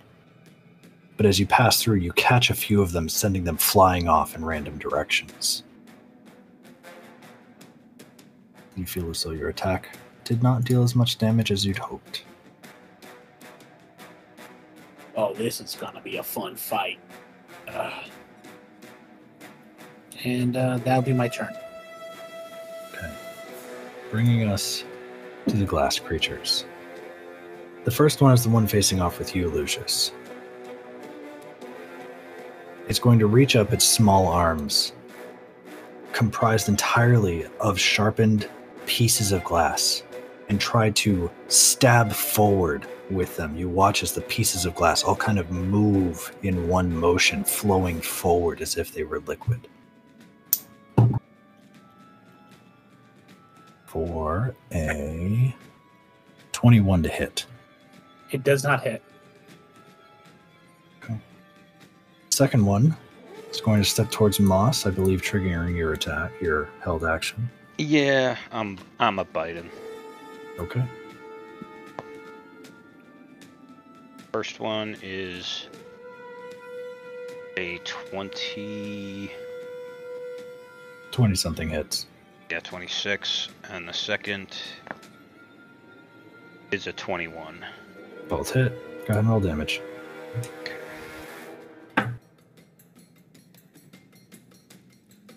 Uh six oh wait. Yep, sixteen in total. 16 in total. So as you lunge forward to bite down on this creature, Lucius, out of the corner of your eye, you see what appears to be a dark green shine around Moss's mouth. As he bites down on the creature, tearing a chunk out of its body. Moss, you take two points of piercing damage as you just bit a pile of glass shards. I thought that might happen. That creature is going to try to attack you, Moss, in retaliation for a 21 to hit, That'll hit. of all things. Dealing five points of slashing damage as it thrusts its arms forward, scraping along your legs and torso with moving shards of glass. And the final one, I'm going to walk around and attempt another strike at Lucius for a 14 to hit. Does not hit. That will end their turns. Moss, you're up. Okay. Moss wants to attempt to pick this thing up and yeet it down the hole. Okay. Uh, that would fall under grapple. So what's that? Athletics versus athletics or acrobatics? Yep.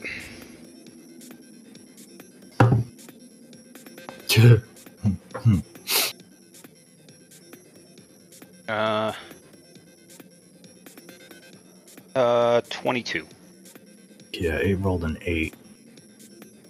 Okay. So you grab this creature in its semi fluid glass form. In both hands, grab onto it, and it's like picking up a, a child. And you just kind of toss it backwards over the fallen stones behind you. It falls. Where, where did it go? It's right there. Okay. It falls down this hole, and you never hear it land. I'll just glance over at Lucius. Yep, that that seemed to work. Anything else for your turn? nope. Okay. Lucius, you're up. You just watched Moss yeet this thing, one of the things, into the hole.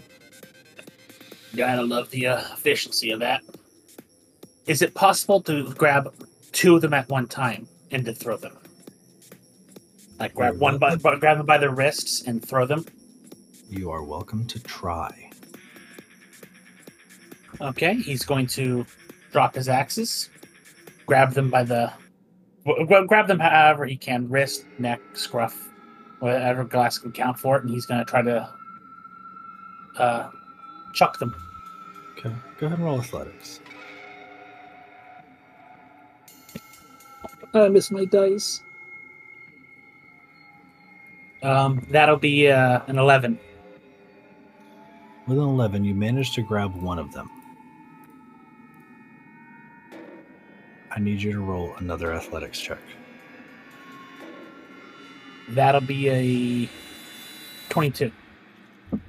Moss, you have to duck as you watch one of these creatures fly over your head, dash itself against these stones, and a shower of glass falls down the pit and disappears.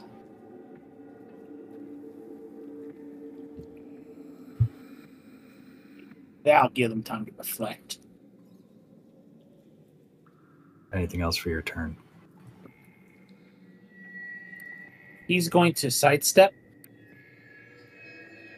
You're welcome to toss the last one, and offers the the last one up to Moss.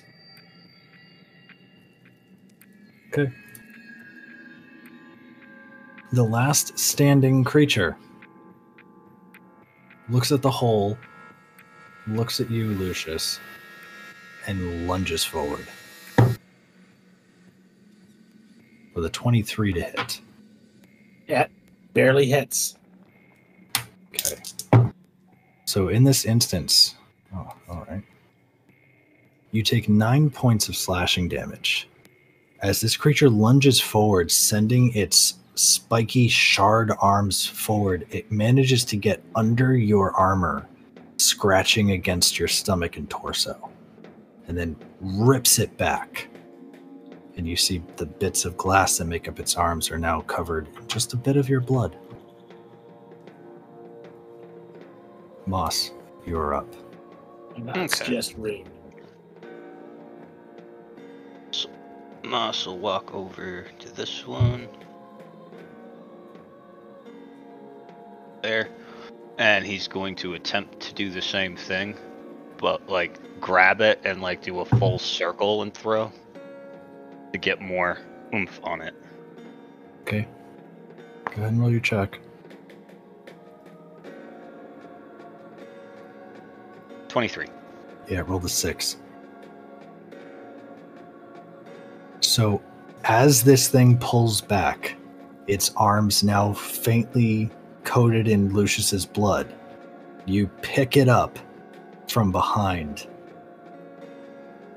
and you see it flailing as you toss it across the room. And this one hits the stones several times, sending glass shattering in every direction until the majority of it disappears into the void. That made things easier. Yeah. if I- You'd have to try that again sometime. Do I still hear like rushing, rushing water, or is that, that stopped for the most part? No, you still hear heavily flowing water. I wouldn't say it's rushing. It's not like you're sitting next to whitewater rapids, but it's like a great volume of water. It sounds like draining. Okay. Find the other doors then.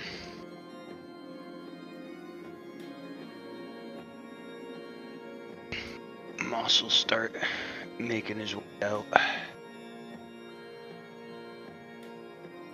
Lucius will follow. As you walk forward, I've got to put a wall.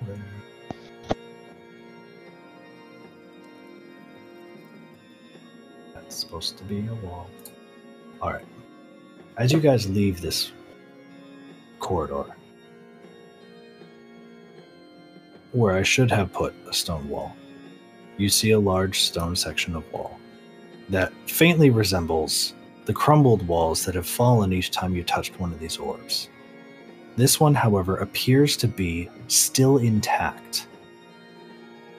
And it looks like it tried to move out of the way when the orb was touched, as if it was supposed to open, but failed in doing so. I'm thinking this used to be the blue orb.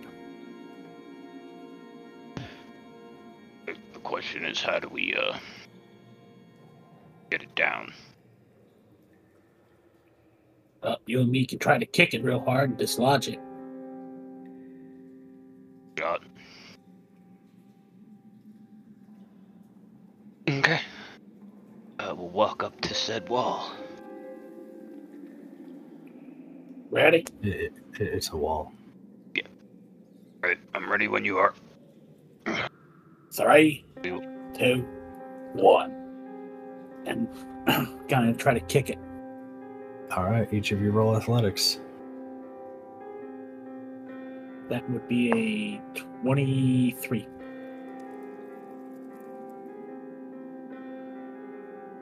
Me too. All right. With both of your 23s, you kick and pull at this wall, trying to move it in the direction it seemed to want to move. And it does. Ever so slightly. Lucius This wall is much inside. heavier than you had expected. Lucius gonna peek in around the corner. So as you look in, what you see are the remnants of more shattered statues and what appears to be a large stairwell leading upwards.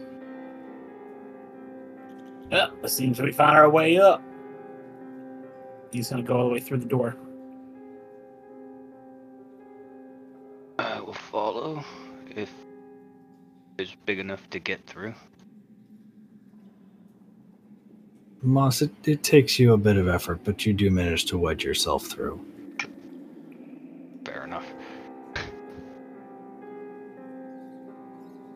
Guess we just go up then. Sounds like a plan.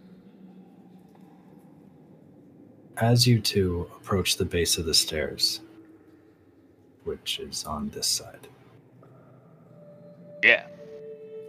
As you two approach the base of the stairs and begin to ascend, you find that it rises up into darkness until you begin to see a faint light and hear discussions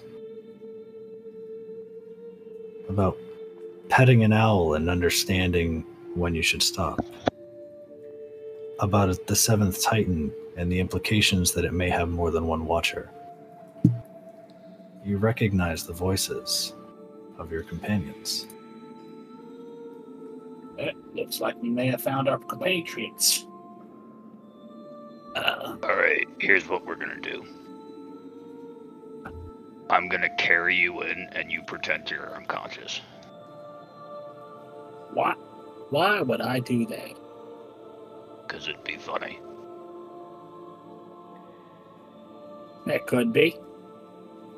Yeah, let's go ahead. He's going to play dead. And Moss will carry Lucius's body into the room.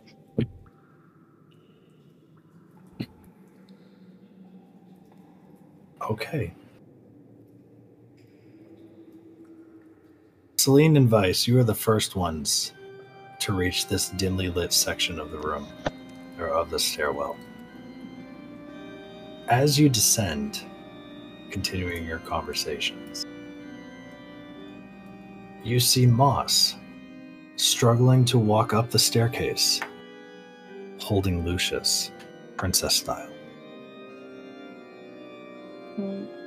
Wait, us or me and Vice. okay. Well, I guess you were wrong. Moss wasn't the first to die.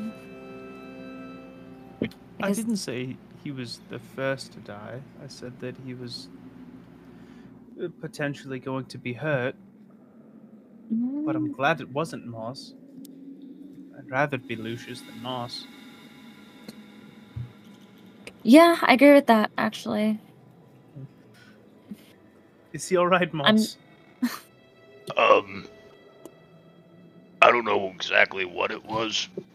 Some kind of gas or something. He was ahead of me, and he just fell down. DM, Stopped I'd like, I'd like to roll insight, and I would like to request advantage because I know that Moss has healing magic. Can I give him advantage? Because I also want to. Yeah, but you also know Moss burned a lot of his healing magic when he had to fix himself. Do I? Yeah, d- I Behind him. DM, I'd like to roll insight. Your your discretion. Moss, Deception, Celine, and Vice individually roll insight as you should. Okay. Oof. Nothing's getting back s- pa- past Celine with a five. 23. Well, I suppose we shouldn't go down there then if there's gas. But uh, But we can't go up though. Because it's all blocked up there. Crystal and Gurn, as you are descending the stairwell and you begin to see this faint amount of light, you begin to recognize it as the dancing lights cast by Vice and Celine. As you continue to descend, you seem to be hearing the chatter of poisonous gas, Lucius having fallen. And maybe we shouldn't keep going down if there's poisonous gas. And it is about this point, descending the spiral staircase, that you find the rest of the party. There is really soft owl people upstairs. Crystal is just looking down a bit and nodding. Um, yeah. are we not going to address the dead men in in Moss's hands? I suppose I can heal him if he absolutely needs it. He's dead. Should we just bury him, or should we turn him into a statue? You know, Moss, I don't think this is as funny as we thought it was going to turn out to be. Yeah. Oh my God! The dead man speaks. Oh, Oh my Titan! The dead man speaks. Mo- Moss will set Lucius back on the ground. Like, yeah, I thought that was going to be funnier. Yeah, actually, kind of hurt a bit. I expected some bit more of a reaction. to be to be fair, uh, I've known Moss longer. Actually, I'm a little hurt. Just, just to let you know that you would prefer me to be the one. Lucius, even though I'm still pissed at you, I was still willing to heal you. And I, I do Regardless. appreciate. I appreciate that. I uh, don't think I would be completely. I am not surprised. Gurn wasn't surprised to see you in Moss's arms. Are they cozy?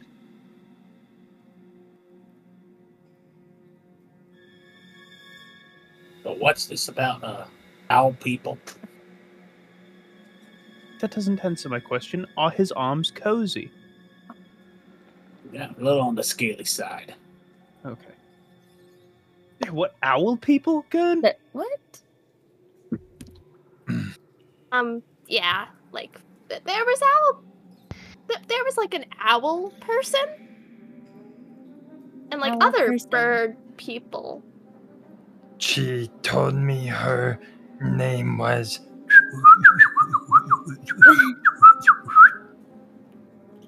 You like pet her? Interesting. That seems about right. She was really soft. It felt like meme silk. We got to toss What? crystal children into a hole. Like, what is meme silk? Please. I mean, it's meme silk. No, I Um. I don't think she knows who Meme is. Oh yeah. No, she never met meme. Okay, Gurn so- turns and looks at you like out of complete surprise. Like, wait, no, you're right. Okay, so Gurn, uh, uh, we're just gonna keep this quick. Gurn was raised by goblins that lived on the mountain, and the the like the village elder. Her name is Meme. She's a very kind and loving uh, goblin woman that has an infatuation with silk. Gurn keeps a piece of her silk in his trousers.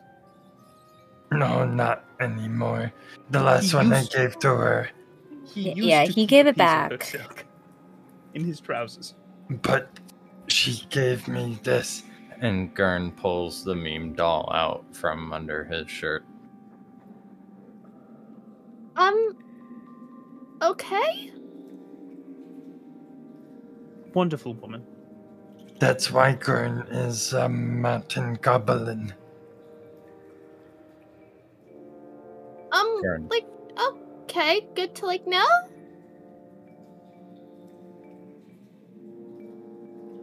God, I wish I had the awaken spell.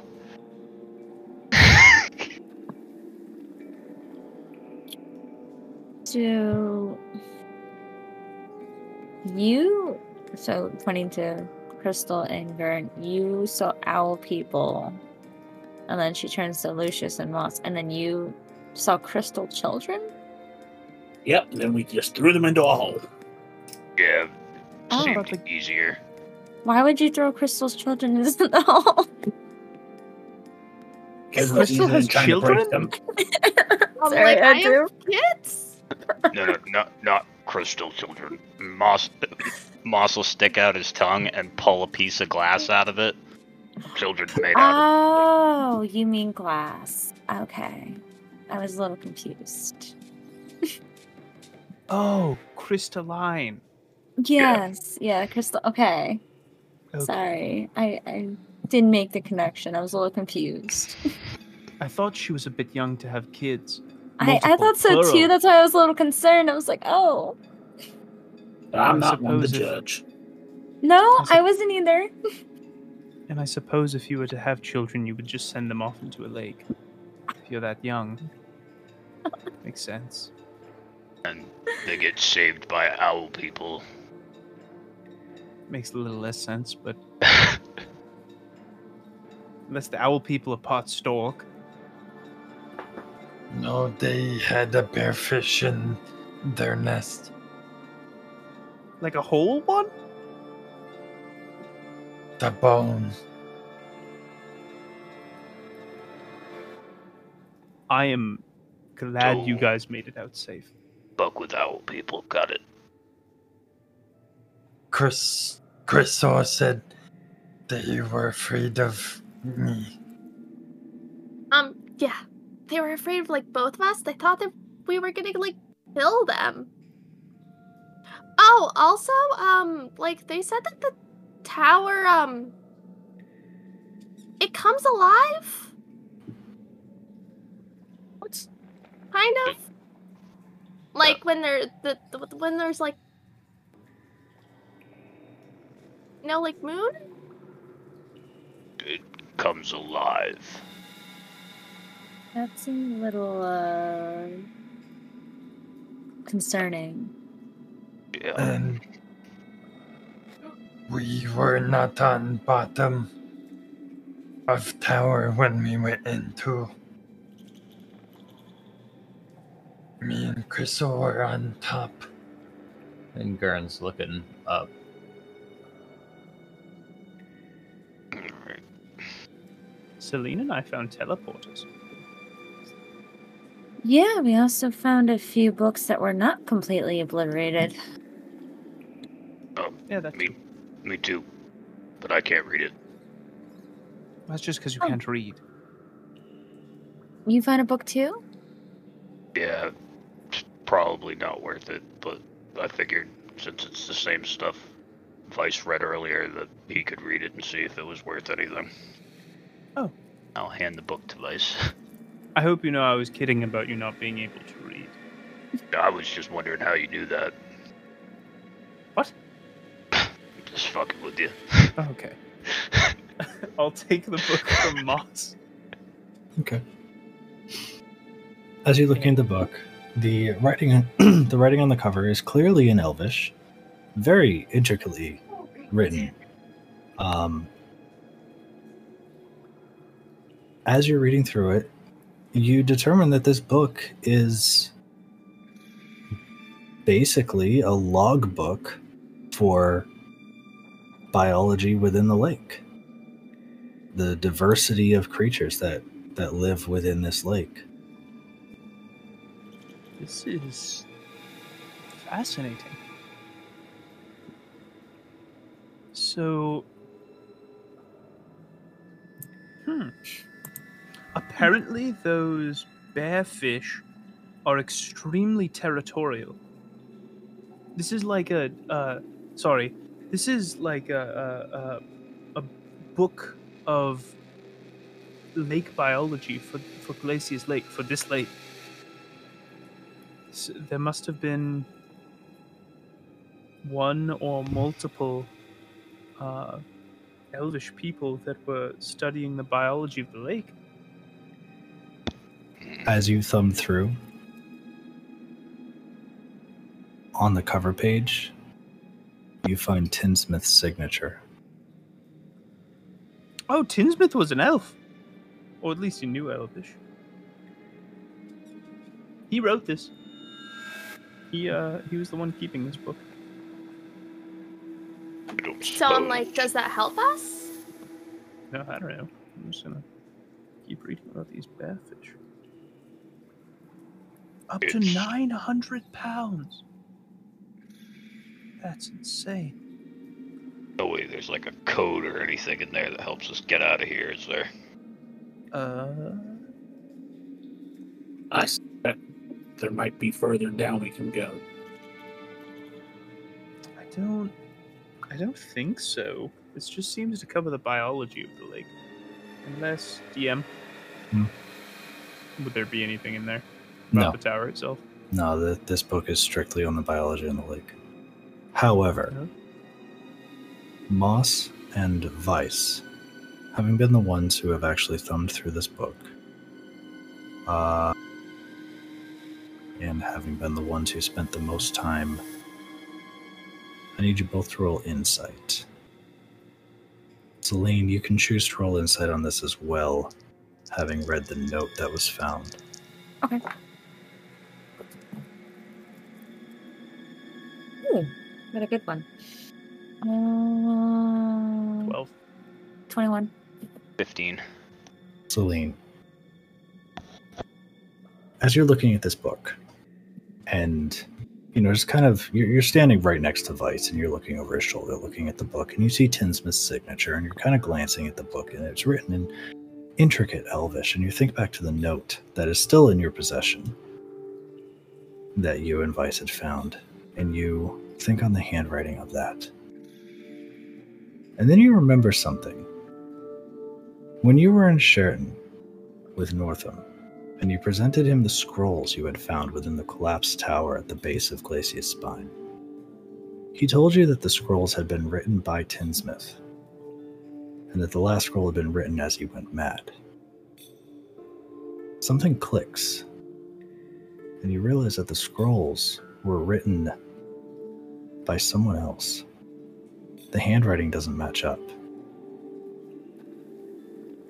Who has the scrolls, or do we not have them anymore? They should still be in your possession.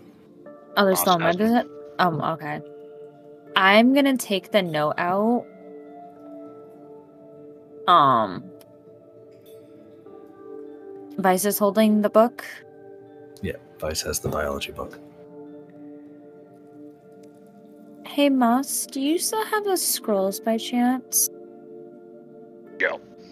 Can I see one? Sure. And also reach into the bag of holding and pull one out. Hand it to her. So she's gonna look at the book. The she's gonna look at the writing in the book and the scroll, and then the note, and then she's gonna show it to Vice. Because As you look again, I'm assuming he's like right next to her. So Yeah. As the I'll two of you, after. as the two of you look over these three items, while all three are written in different languages, the book and the note, you notice the intricacies in his lettering, how careful he is with how he writes things, how deliberately he writes his letters. Compared to the scroll, the book and the note are very different, and the scroll almost seems rushed but it's fairly obvious the scroll was written by someone else. Moss, can I see your map? Yeah.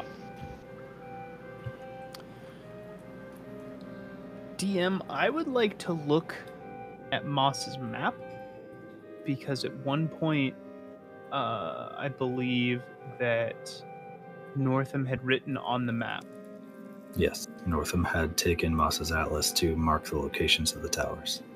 And I would also like to compare that to the writing in the scrolls and the writing that I've seen Northam do in the past and see if those are the same writing. It's a match.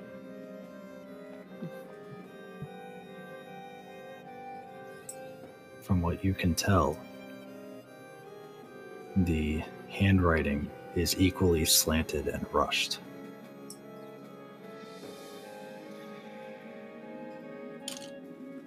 I don't think Tinsmith went mad with his work. I think Northam did. This note, and Mo- Vice is going to hand Moss back his atlas. Uh, this note says. I can't remember what it says. Celine, would you be able to read your note? I actually put the note right next to the book that you were holding. They're like Oh. side by side with each other. I don't have a handout sheet. Oh, I thought that went out to everybody. Okay. the note says, here, I'll pull it up for the stream again. You're welcome, guys. Uh, uh Celine, it should be in your handouts. Oh, it is in my handout. Oh, yeah, I, I, didn't did assign it. I assigned it to you as well when uh, Vice handed it off. But yeah, I'll pull it up for the stream anyway.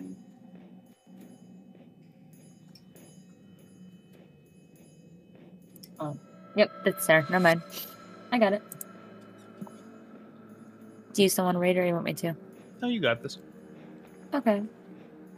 Um. So I'm gonna read the note then. To whoever finds this note, As I write this, I am being pursued by an unseen enemy. As you probably noticed, I have activated the tower's defenses. My fear is that I got too close to identifying the seventh watcher, and now I, be- I will be killed for it. Please take this journal and read it. It contains my life's work in finding evidence of the seventh titan and its watchers. Tinsmith. If Northam sent you, beware his manipulations. He's not what he says he is. So, Tinsmith, according to Northam, took his own life. I believe Celine and I ended up in what would be a study.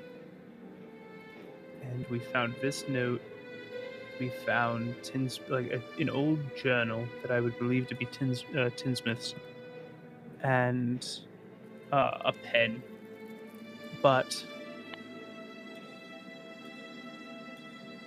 the way that he writes is very deliberate. And you can see that in this book here. But the scrolls Northam claims that he wrote as well, which matches with his writing, Northam's writing, not for Tin, uh, Tinsmith's.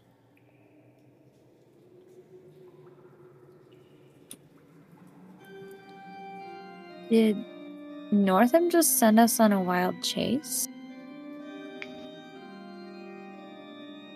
Nuts. I'm starting not to like the sound of this guy. I don't.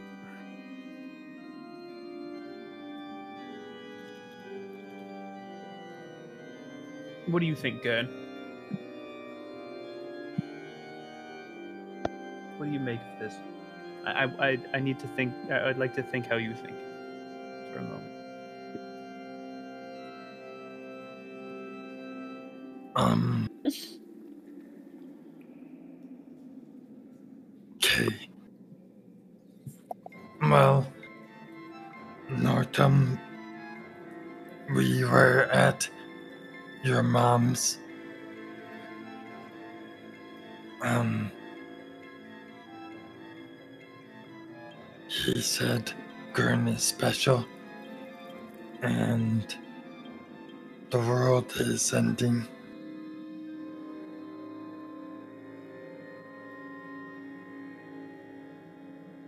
Then we found Ushis after mass kills Shatin. What?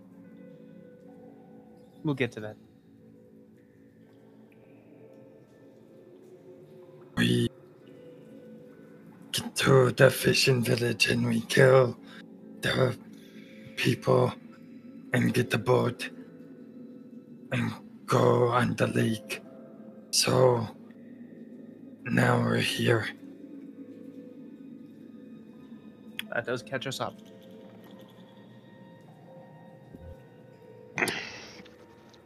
First gut. Howard Hastholm. We got thrown into the trials. What if we weren't supposed to make it out of those? That's what I'm starting to wonder. If he sent us here because he thought the tower, the trip to the tower would kill us. All right, let's. DM, I knew I had. Yes. could I run insight or something? I'm I'm not sure. I want to recall the boat that we passed in the travels. And I wonder if Gurn recognizes that boat, the sunken ship that we that everyone else um, found the notes on. That was like with the the sealed cabin there. Does Oh, Gurn What about recognize that boat from his early childhood, like when he when he traveled? given the trauma bonding? No. Okay. The boat that you guys discovered at the bottom of the lake was distinctly different from the boat that you were taken on. You you would recognize the style was very different. All right. Let's let's think about it this way. Let's think about it this way. So, let's assume that whatever Moss talked to on the lake that called Northam the betrayer was right. Okay, well, let's just take that at face value. Northam betrayed. Putting this together, Northam betrayed Tinsmith. Okay, Northam. Why? Why then? Celine's gonna like gently place her hand on Vice's shoulder.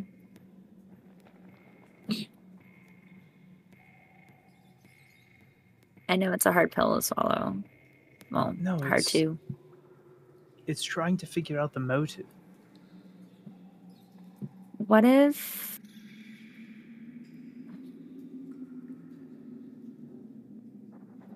What if he's trying to destroy Watchers in a way? I mean, why why do you think he called us all to where he is?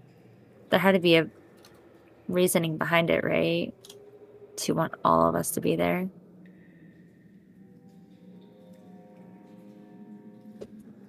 Okay. So what I know about Northam is that he's very abs- absorbed in his work. He is determined to learn what he can about the Watchers. And he's the last of well, there was I think he said there was 3 of them that did this.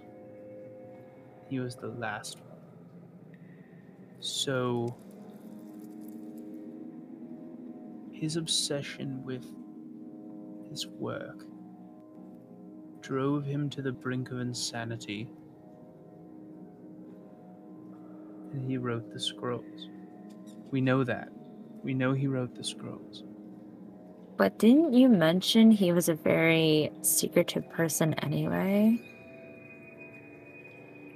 I mean, from what I remember when we were in House Home, he kind of just left us all alone to do whatever we wanted for hours on end.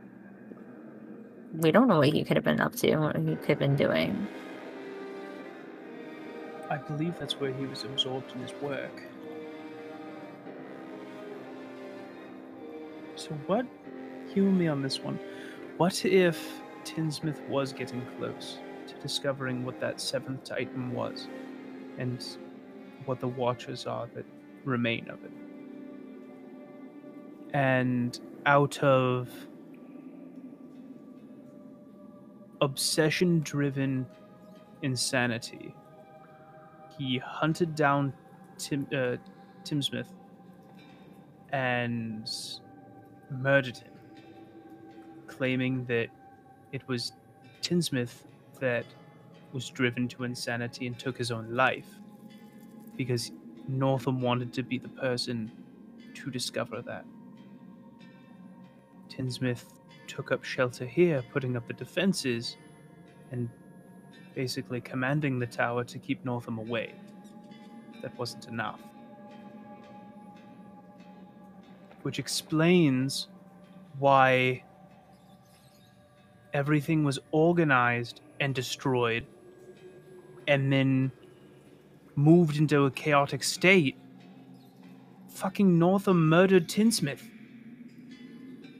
Um, so like if really old dude uh murdered him and is possibly a bit crazy. Um is your mom in danger? Potentially, but Um. maybe not. I did Probably not. She's probably fine. I mean like are you sure about that? No, not in the least. Well, maybe we should finish up here and then like go interrogate Northam Um also about everything we found. Northam like sent us here. what if like he didn't expect us to be able to uh survive like coming back? Then he would accrue another team. Uh, here's here's why I think his motive for sending others to the towers is to is potentially in his studies he's aggravated someone or which is why his tower was destroyed by a dragon right Yeah, but didn't we discover that dragon had a really bad owner? according to him who murdered tinsmith Yeah, that's true. Hmm. This is also taking the everything at face value from a man who's dead. So uh, we're not we're not going to get the full picture from this, unless the journal tells us more. But I mean, I don't think that the bottom of a tower that awakens is the place to sit down and read a journal with a nice cup of tea. Well, there has to be other clues somewhere in this tower where Northam potentially didn't go, where we could find more answers here. So maybe going down more would have us get our answers. Um, like you think the psycho who's potentially has or is murdering Vice's like mom, um, it didn't go through the whole tower. By the way, so when um when Crystal is talking about this, she's kind of thinking about Vice's mom and kind of moving her hands around. Unknowing to her, she has uh cast sending. So Oh, Crystal is technically transmitting her end of the conversation to Vice's mom. oh no. In the short Yikes. lulls, in the short lulls, when hmm. Crystal isn't ranting, Crystal, in your head, you hear the sound of Vice's mother. I, I'm not entirely sure what this is. I'm fine. Northam hasn't been here for a while whoever you are. So uh you see Crystal suddenly looking very, very confused. Um uh Vice, I think your mom is like alive. I, I don't know how, uh, but I think I just heard her. I think this tower might be playing tricks on your mind. Um, so like, um, I heard her say that she's fine and she hasn't seen like Northam, but also I don't like know why I would hear her. Wait, where where would Northam go? He was still in rough shape when we left. We haven't been gone that long. I mean, he could still barely walk last time we were there. Gurn was thinking, what if Northam is Tinsmith? Oh. No, that wouldn't.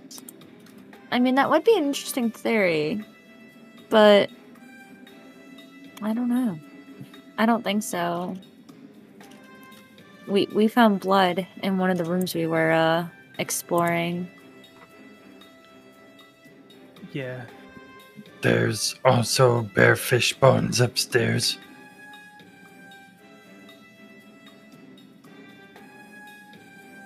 Mm. I'm not going to try to lie to Gurn. I thought about it. No, no, I, I have too. I thought about the split personality thing. I'm not gonna lie. I seriously have. Crossed my mind. So, but hang on. So my mother's fine, and Northam's gone. I'm like, where potentially? Nor where, where did Northam fuck off to? That's what I want to know. It doesn't make sense. Why would he? Where would he go? He doesn't have anywhere to go. I don't know. Like, your mom's voice in my head didn't, like, say anything about where he went. What do you mean my mom's voice in your head? I don't like know. What do you mean you don't know? How did you? Just, like, Can you just, like, talk back to her? No. I don't. Uh, oh. You must have cast some kind of spell or something to be able to Well, communicate like with the her. one I don't spell know. I have doesn't work. What Which spell? one?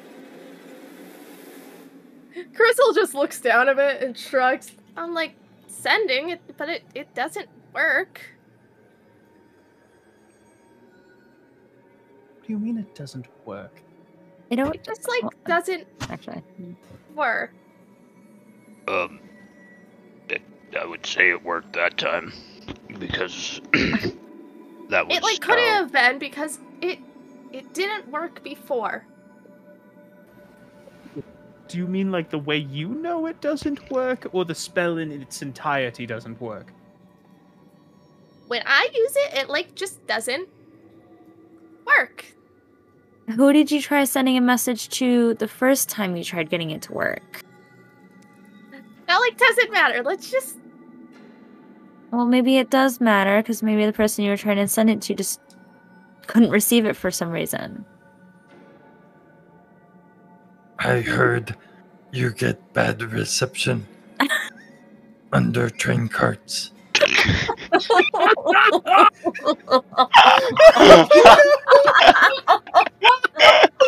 oh my Crystal's just not not responding. She she just takes this couple steps away, oh not saying anything to anyone.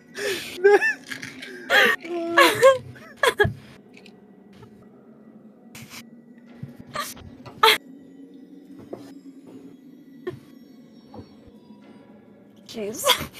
Gurn got it right on though. Chris, I was just kidding. shit. Why don't you try the spelling one more time and see if it works? By simply, I don't know. I don't know how that spell works, but I don't know. Thinking of Vice's mom and then asking where Northam went. I don't really know how that works. Maybe you're more in tune with magic now. Uh, t- okay, like I I used it before. I, I I took a while uh like learning it. Um before I went to um Interion, I like tried contacting my dad several times. The spell like just it doesn't work. Oh, Um, As she's Oh. saying this, you notice that Crystal's body begins to glow very brightly in orange and reds. Her eyes shift to a bright Um, orange color, which then rapidly shifts to black and purple as her body is wreathed in flames.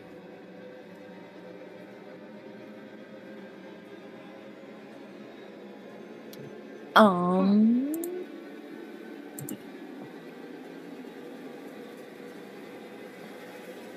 Protruding from her back. Protruding from her back are large, black and purple, flaming, skeletonized wings. Does she do this often? no, I have never seen this before. Th- This is new. I don't. Uh, Crystal. Lucius's hands are going to start resting on his axes by his side.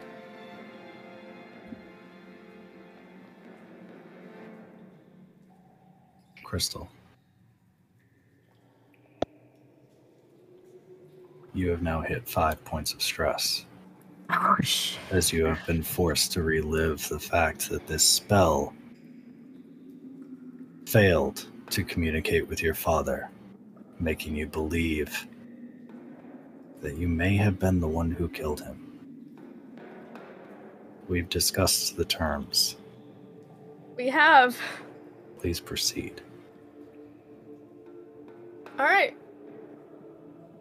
Now, Gurn was the one who brought up her oh, father. Crystal is casting Fireball on Gurn.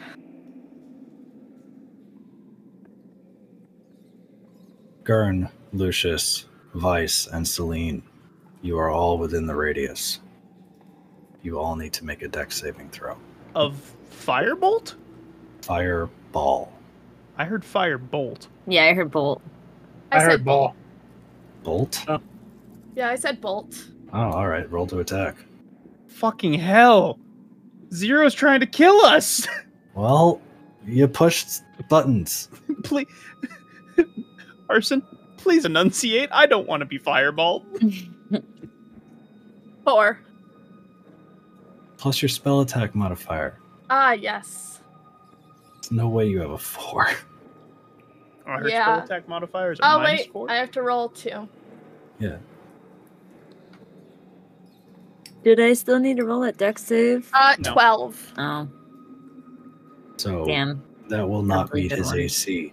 In this moment of anger, what seemed to be her eyes pouring black and purple flames outward, she raises a hand and shoots a dark purple stream of fire towards Gurn.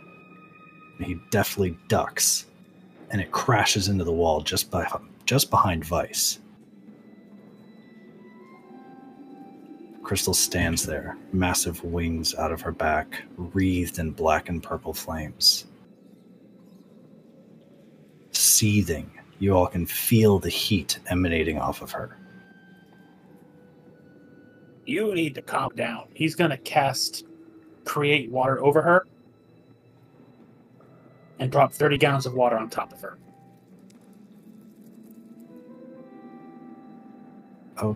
Okay. Um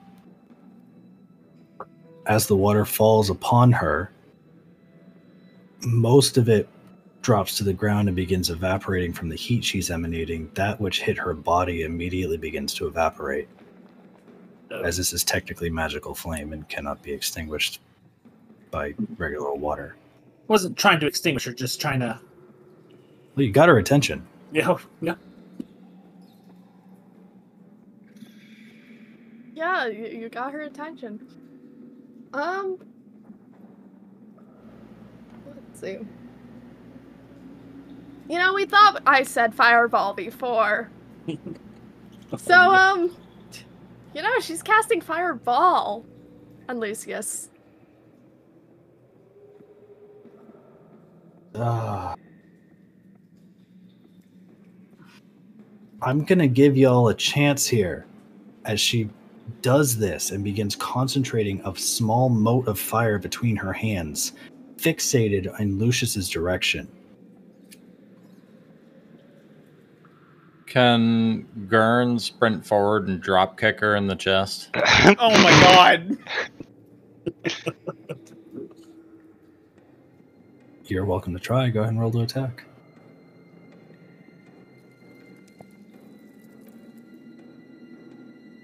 Well, I rolled the 15. I don't know if I have any plus to unarmored, but Your unarmed strikes are what? Plus strength?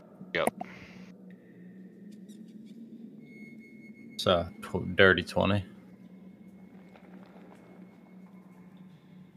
Does that hit, Crystal? Uh, yeah, I Okay. think so. So, Gurn, you rush forward and drop kick Crystal in the chest. Um, upon making contact, you take four points of fire damage.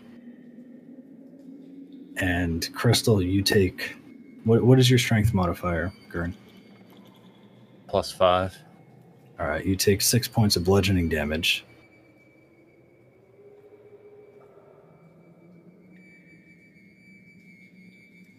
Gurn, you are now hereish. Crystal, roll a con saving throw. Alright. Oh, that's low. Let's see. Uh, seven. Upon impact, her hands split and that mode of fire breaks. You lost your concentration on casting the spell. Yeah. Celine's going to run up to her. Not necessarily attack her, but run up. Crystal, I'm sorry that we upset you. It, you gotta calm down. Like trying to be as like sympathetic as possible. Like trying like she saw what happened to Gurn, so she's just trying to be em- empathetic a little bit as much as she can. Okay. We'll get to that in a second. Moss? Moss is gonna walk up to her and put his hand on her shoulder, knowing he's gonna get burnt, and just lightly tap her shoulder. It's, it's okay, Crystal. Calm down. All right.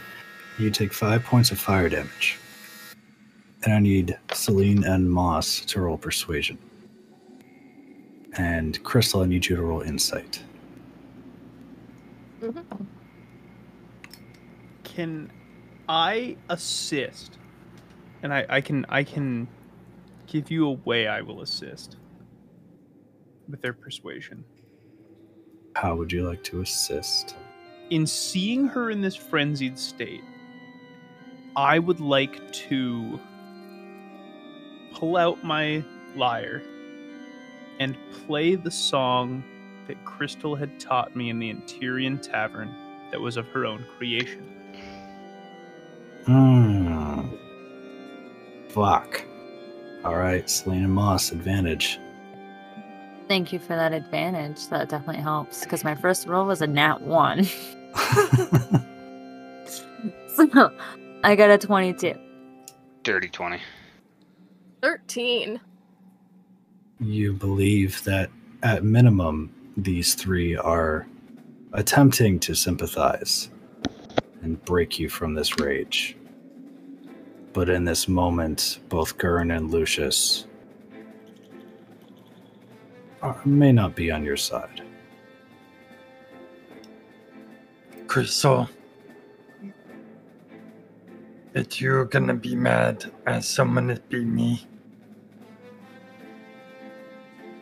So go ahead and hit me. Lucius, are you doing anything in this moment? Um, no, he's he doesn't know Crystal well enough to be able to comfort her, and he's fairly certain she's never liked him to begin with. He's gonna let her friends do what she needs to do. His axes are drawn though and prepared.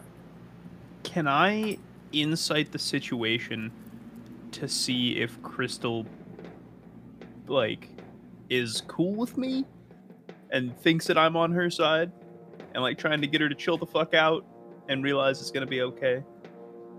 Having heard Gurn say, if you're going to hit anyone, hit me, you see her focus shift entirely to Gurn. She is not paying attention to anybody else in this moment.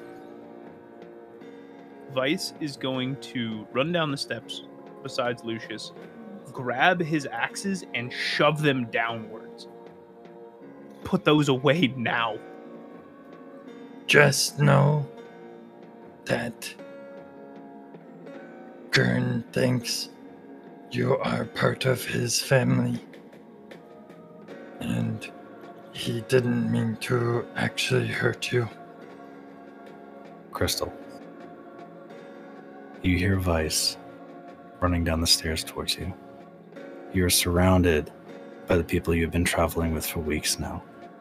You are staring into the eyes of Gurn. Your arms are raising to grab his neck and wreathe him in flame. Then he says that he considers you part of his family. Gurn, roll persuasion at advantage. Uh, uh, 14. Crystal, insight. Can you repeat that? Uh, please roll insight. 11. As you raise your hands to grab his throat, and he says that he, you are part of his family, a little piece of your heart breaks, and your flames begin to dwindle. In this moment, you all noted you what you hadn't noticed before was that Crystal had begun to hover, just a few inches off the ground, her wings unmoving, but she was floating in fiery fury. And she begins to lower. Flames dwindle and the wings recede. And she is left standing there, her hands raised practically at Gurn's throat, tears streaming down her face. Crystal, you may remove three points. Oh. Gurn is going to attempt to give Crystal a hug. Crystal is just gonna allow it, and she'll hug back a little bit.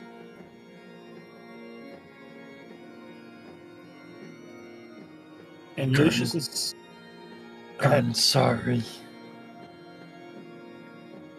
And he gently Um, pats her back. Okay. She, she's just nodding, not saying too much right now. So seeing Crystal finally showing emotion for once.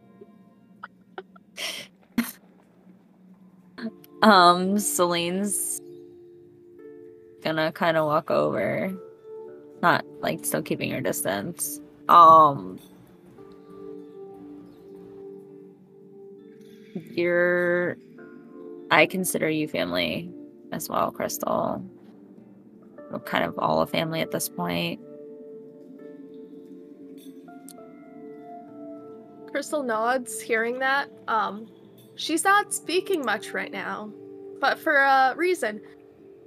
She knows she won't be able to uh, keep up the voice she normally has, and she doesn't want everyone else to notice. Vice still has his hands on Lucius's axes, and he like kind of pulls at one of them to get his attention. Mm-hmm. And with his other hand, will pull down his face covering just a little bit so you can read his lips. And he very clearly mouths, "We're a fucked up family," and puts his face covering back up and lets go of the axe before walking down the stairs.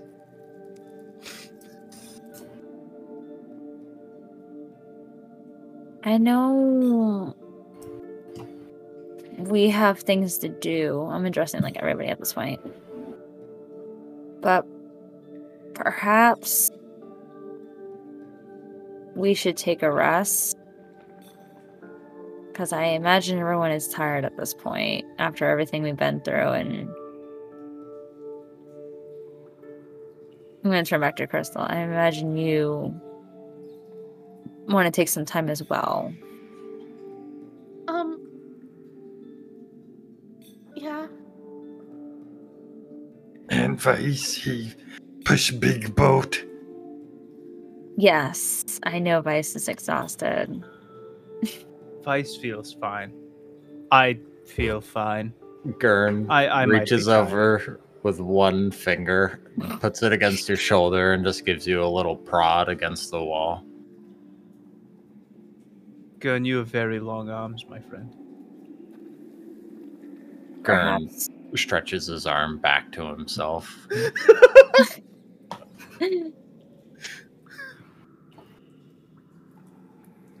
Perhaps we should find a spot so all of us can kind of rest before we get to potentially the next challenge. Is there was there anywhere safe down here to rest? Um, it was all just kind of ruins, basically. But there was those glass things that attacked us. But Maybe if we just take a short breather to catch our breath and uh, proceed, that would be best. Because I don't. I don't like the sound of this tower. yeah, um, especially when it comes to life, apparently that's certain. Absolutely. Then we have to find our way out. And there's definitely something pretty strong underneath us. Something under the tower? Yeah. Where we came from, I used my uh senses to just kind of prod around looking for you guys, and I have never felt a celestial being that powerful before. Perhaps I'll have the answers we're looking for, but I think that mm-hmm. should wait just a little bit longer. Just so everyone can kind of recover and have a chance to rest if they need it.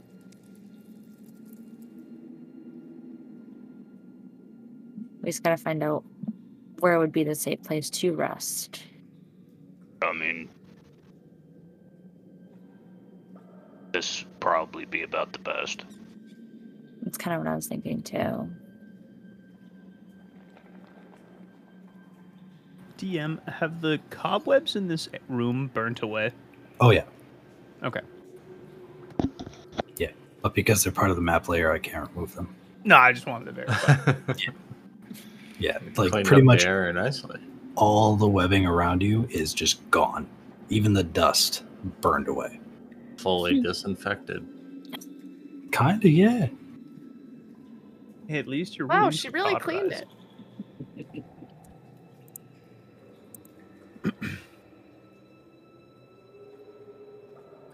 Well, if we're gonna rest for a short while, let's do it here. I can take first watch. I don't think we should be sleeping. I think just having a sit and a rest for a short time. All right. Vice will descend the stairs and sit against the wall and continue to play the song he played to Calm Crystal. Okay. Distinctly missing a few keys from another instrument. After a bit, Crystal is going to join playing, and um, she's going to also use uh, Song of Rest. One thing you all notice as Vice and Crystal are playing this song of Crystal's creation, while Vice is faithfully recreating the parts he was taught back in Interior, Crystal's rendition of this song appears to be being played a bit more slowly, lower tempo, even dropping an octave. This version of the song while nearly identical in notes, seems much more somber. But with the echoing of this stairwell, it creates a peaceful, if melancholy tune. And I assume you're using your Song of Rest ability. Yes. The peace that this music ensued seems to be magically laced. During this short rest, if anyone would like to roll hit dice, uh, I believe what what do they add to that? Uh, it says if you or any friendly creatures that can who can hear your performance regain hit points at the end of the short rest by spending one or more hit dice. Each of those creatures regains an extra 1d6 hit points. All right. So anybody who is rolling hit dice for this rest may roll an additional d6 on top of it.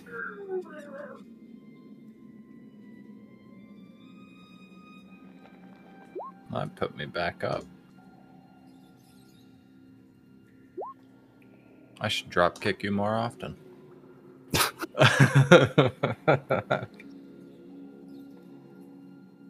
Would anything else like to be done during this hour? as you all sit here trying to regain your bearings and taking in what just happened with Crystal. As you all sit within this stairwell. Celine's just kind of processing all the clues and paperwork that, well, not paperwork, but like all the paper we've gone over and everything that's been talked about, trying to figure out what to do now. And contemplating communicating with her watcher about it, but wondering if that would do any help anyway. So she's just kind of thinking to herself about it. Uh, I'm going to use harness divine power and regain a. Oh wait, never mind. No, uh, regain a first level spell slot. Okay. Lucius is seriously contemplating whether or not long-term partnership with this team might be beneficial for his health. Good thing to think about. It's something that Vice would or wish she would have considered sooner. now it's too late. I mean, it's been horrible to Crystal's health. Now you guys are throwing out words like family. Gurn Kinda was was thinking about pulling out a bedroll and rope. But it would have just caught on fire.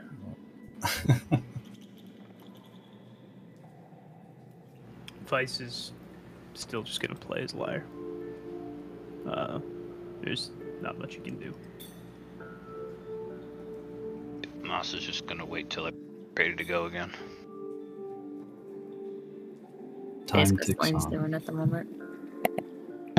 As time moves on, you can all hear the gentle dripping of water immediately around you, and faintly through the crack in the door doorway that was opened by Moss and Lucius. You can hear what sounds like a great mass of water draining somewhere distant on this floor. As the hour passes, at least one of you will believe that it is time to resume your investigation.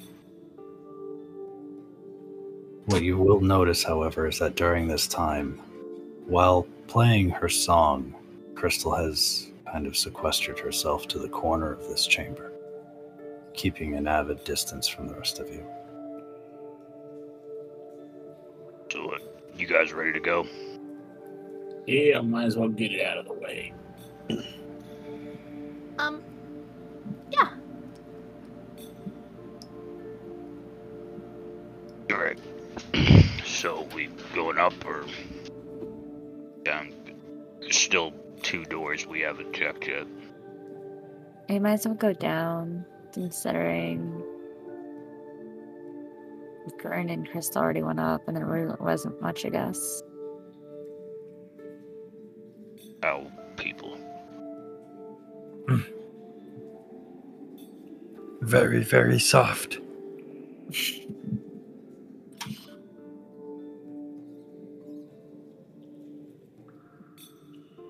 Okay. so Mossel squeeze his way back through the door. As you walk across the floor here, heading your way back towards the doorway, you happen to look down, and in the ample light provided by various people, dancing lights and, and whatnot, you notice a seam in the floor that seems very similar to the doorway that you and Lucius had pried open. You feel like there may be another pathway down at the base of the stairwell, but it may need to be opened first. Okay. I inspect the seam to see if I can find a triggering mechanism. As you pour over this, it seems to be identical to the one that you pried open. This requires a trigger, and in your experience on this floor, you must first find the trigger. Alright. So we got another door here, but we gotta find out how to open it. That looks like a floor.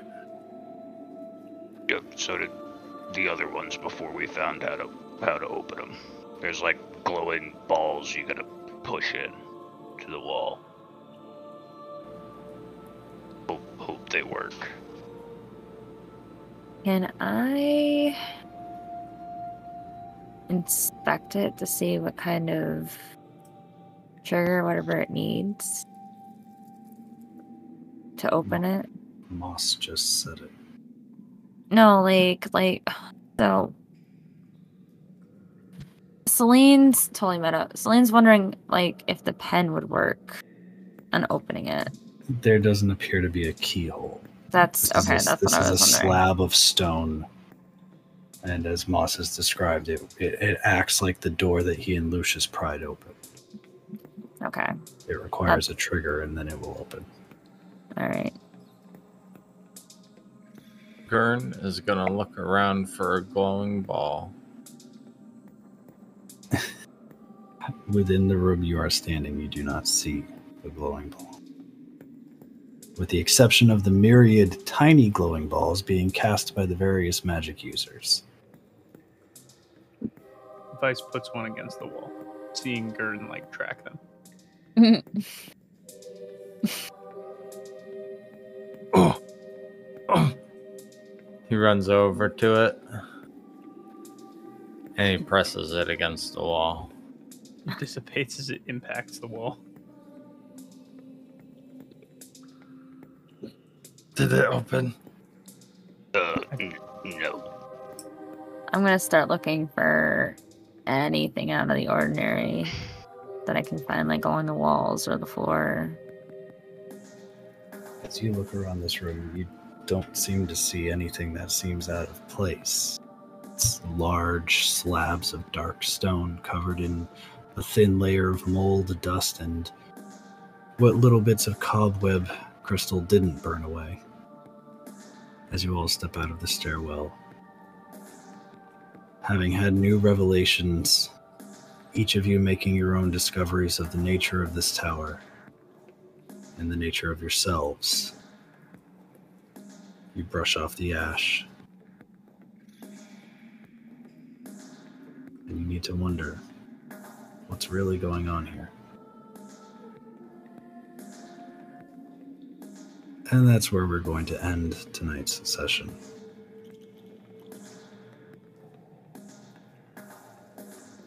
Hooray! Encouragement is being encouraged by a crazy person. Or being sent to her death. I renamed Yay, this Vice's episode. mom isn't dead. True, true. Neither is Why the you- party. What'd you rename it? Yeah, we're still Except good. Shatton. Oh, Familial flame. Yeah. nice. Really? The uh, perception's bad under carts. Yeah, re- reception's bad under train cards. That That's that had to up, be the. man. I got the DM from you after that that that that she was gonna explode. yeah. I was like, oh They shit. brought up your dad. Yeah, yeah, they, They brought, up. your dad. I looked at your sheet. You were at four points. They brought up your dad. They were forcing the question. They brought up sending. Well, you, you brought, brought up up sending. You Yeah, brought yeah, up You yeah. brought it up. The, the thing that But pushed they- you to five they points was the fact that they kept pressuring Yeah, to find out why you felt it didn't work. They kept she has a lot of trauma around that spell. Well, Celine was just trying to like figure out like why you were carrying Vice's mom because like Celine doesn't have sending. She doesn't know how that works. So that's why she kept pushing you, did not realizing that you were gonna explode. She's just trying to like get it. I can't wait to see what our animator does with that scene, though. right. Uh, what? That's gonna be fun. Crystal just starts fucking losing it, dude. Like, oh yeah, blast! Gurn quickly dodges. Like, fucking, what was that? Lucius All I can is think of just is like, a Dragon Ball Z kind I'll of put this bitch out. Here's 30 gallons of water, and it just turns into steam. She's like, "Oh yeah, you really want to do that?" Starts conjuring a giant flame. Gurn's like, "Uh, full body jump, double leg, fucking kick to the chest, send you across what's the room into that? the wall." She can't be prone. huh. So I just like booted you and you lifted up into the air a little bit. Yeah. Yeah. In that Lucius form, is now- she cannot go prone. She So- could have just fucking still blasted me anyways. Lucius is now realizing he's with a whole bunch of emotional children. Lucius is a child. I was gonna say Lucius is just as much as a child as us. Worse. So, what I was gonna do before Gurn drop kicked her is Vice is gonna run down the stairs and conjure up a wall of water in a ring around him and Crystal, and then freeze the wall around the two of us in his Titanborn form. That would have been interesting. And it's like, I'm trapped in here with you, but you're trapped in here with me. Like, we need to calm down. I mean, there I'll- might be potential for that in the future. Like, this is not gonna end well. I, I I, was mean, I- I thought it was like wicked sweet. Gurn saying that she was family. That's just like that was My heart. adorable. My I know. Yeah, it's just my- like my heart too. I oh. was like, no, don't throttle Gurn, please. poorly. Yeah, I, I had burning hands up also. Oh You're no. burn Gurn's throat. Oh no. She would That'd never be able to actually be look at pretty Gurn cool- again. It'd be a pretty cool scarification tat. Just two hands like this. Crystal would never look at Gurn again. I might have you do it for him. All right. Crystal, remember when you were gonna burn my throat? Can you? Crystal, I need you to take this blue stuff and burn it into my throat so I can have a tattoo like Serene. oh my word. I love, I love that it's Crystal, Moss, Lucis, and Sween, and Ice. Yeah, and then your and ice. Sweet. yeah. sometimes, sometimes yeah, you're ice. bites. Sometimes you're vites. I love Crystal and Sween though. You Like, know, those are solid. Crystal should, should uh, copy him since she started with those weird nicknames. Yeah. Sween. And I call, I call Lucius. Douches. Douches. Uh, well, Oh, Gurn's okay. hilarity aside, well played, folks. I hope you enjoyed tonight. I'm sure I'll be getting plenty of DMs. Some so point. much emotional damage. You are the DM. Ah, I am. Thank you all for joining us as we roll through the night. We look forward to seeing you all again in two weeks, as next week will be the continuation of Graves' one shot Unfay. In two weeks, we shall return with our main campaign, the continuation of the ex- the continuation of the exploration of the Glacius Lake Tower. Thank And you all, inner- and our inner selves. And Good night, everybody. selves. Good night. Good evening. Thanks for joining. Can you Night. tattoo me like Sween?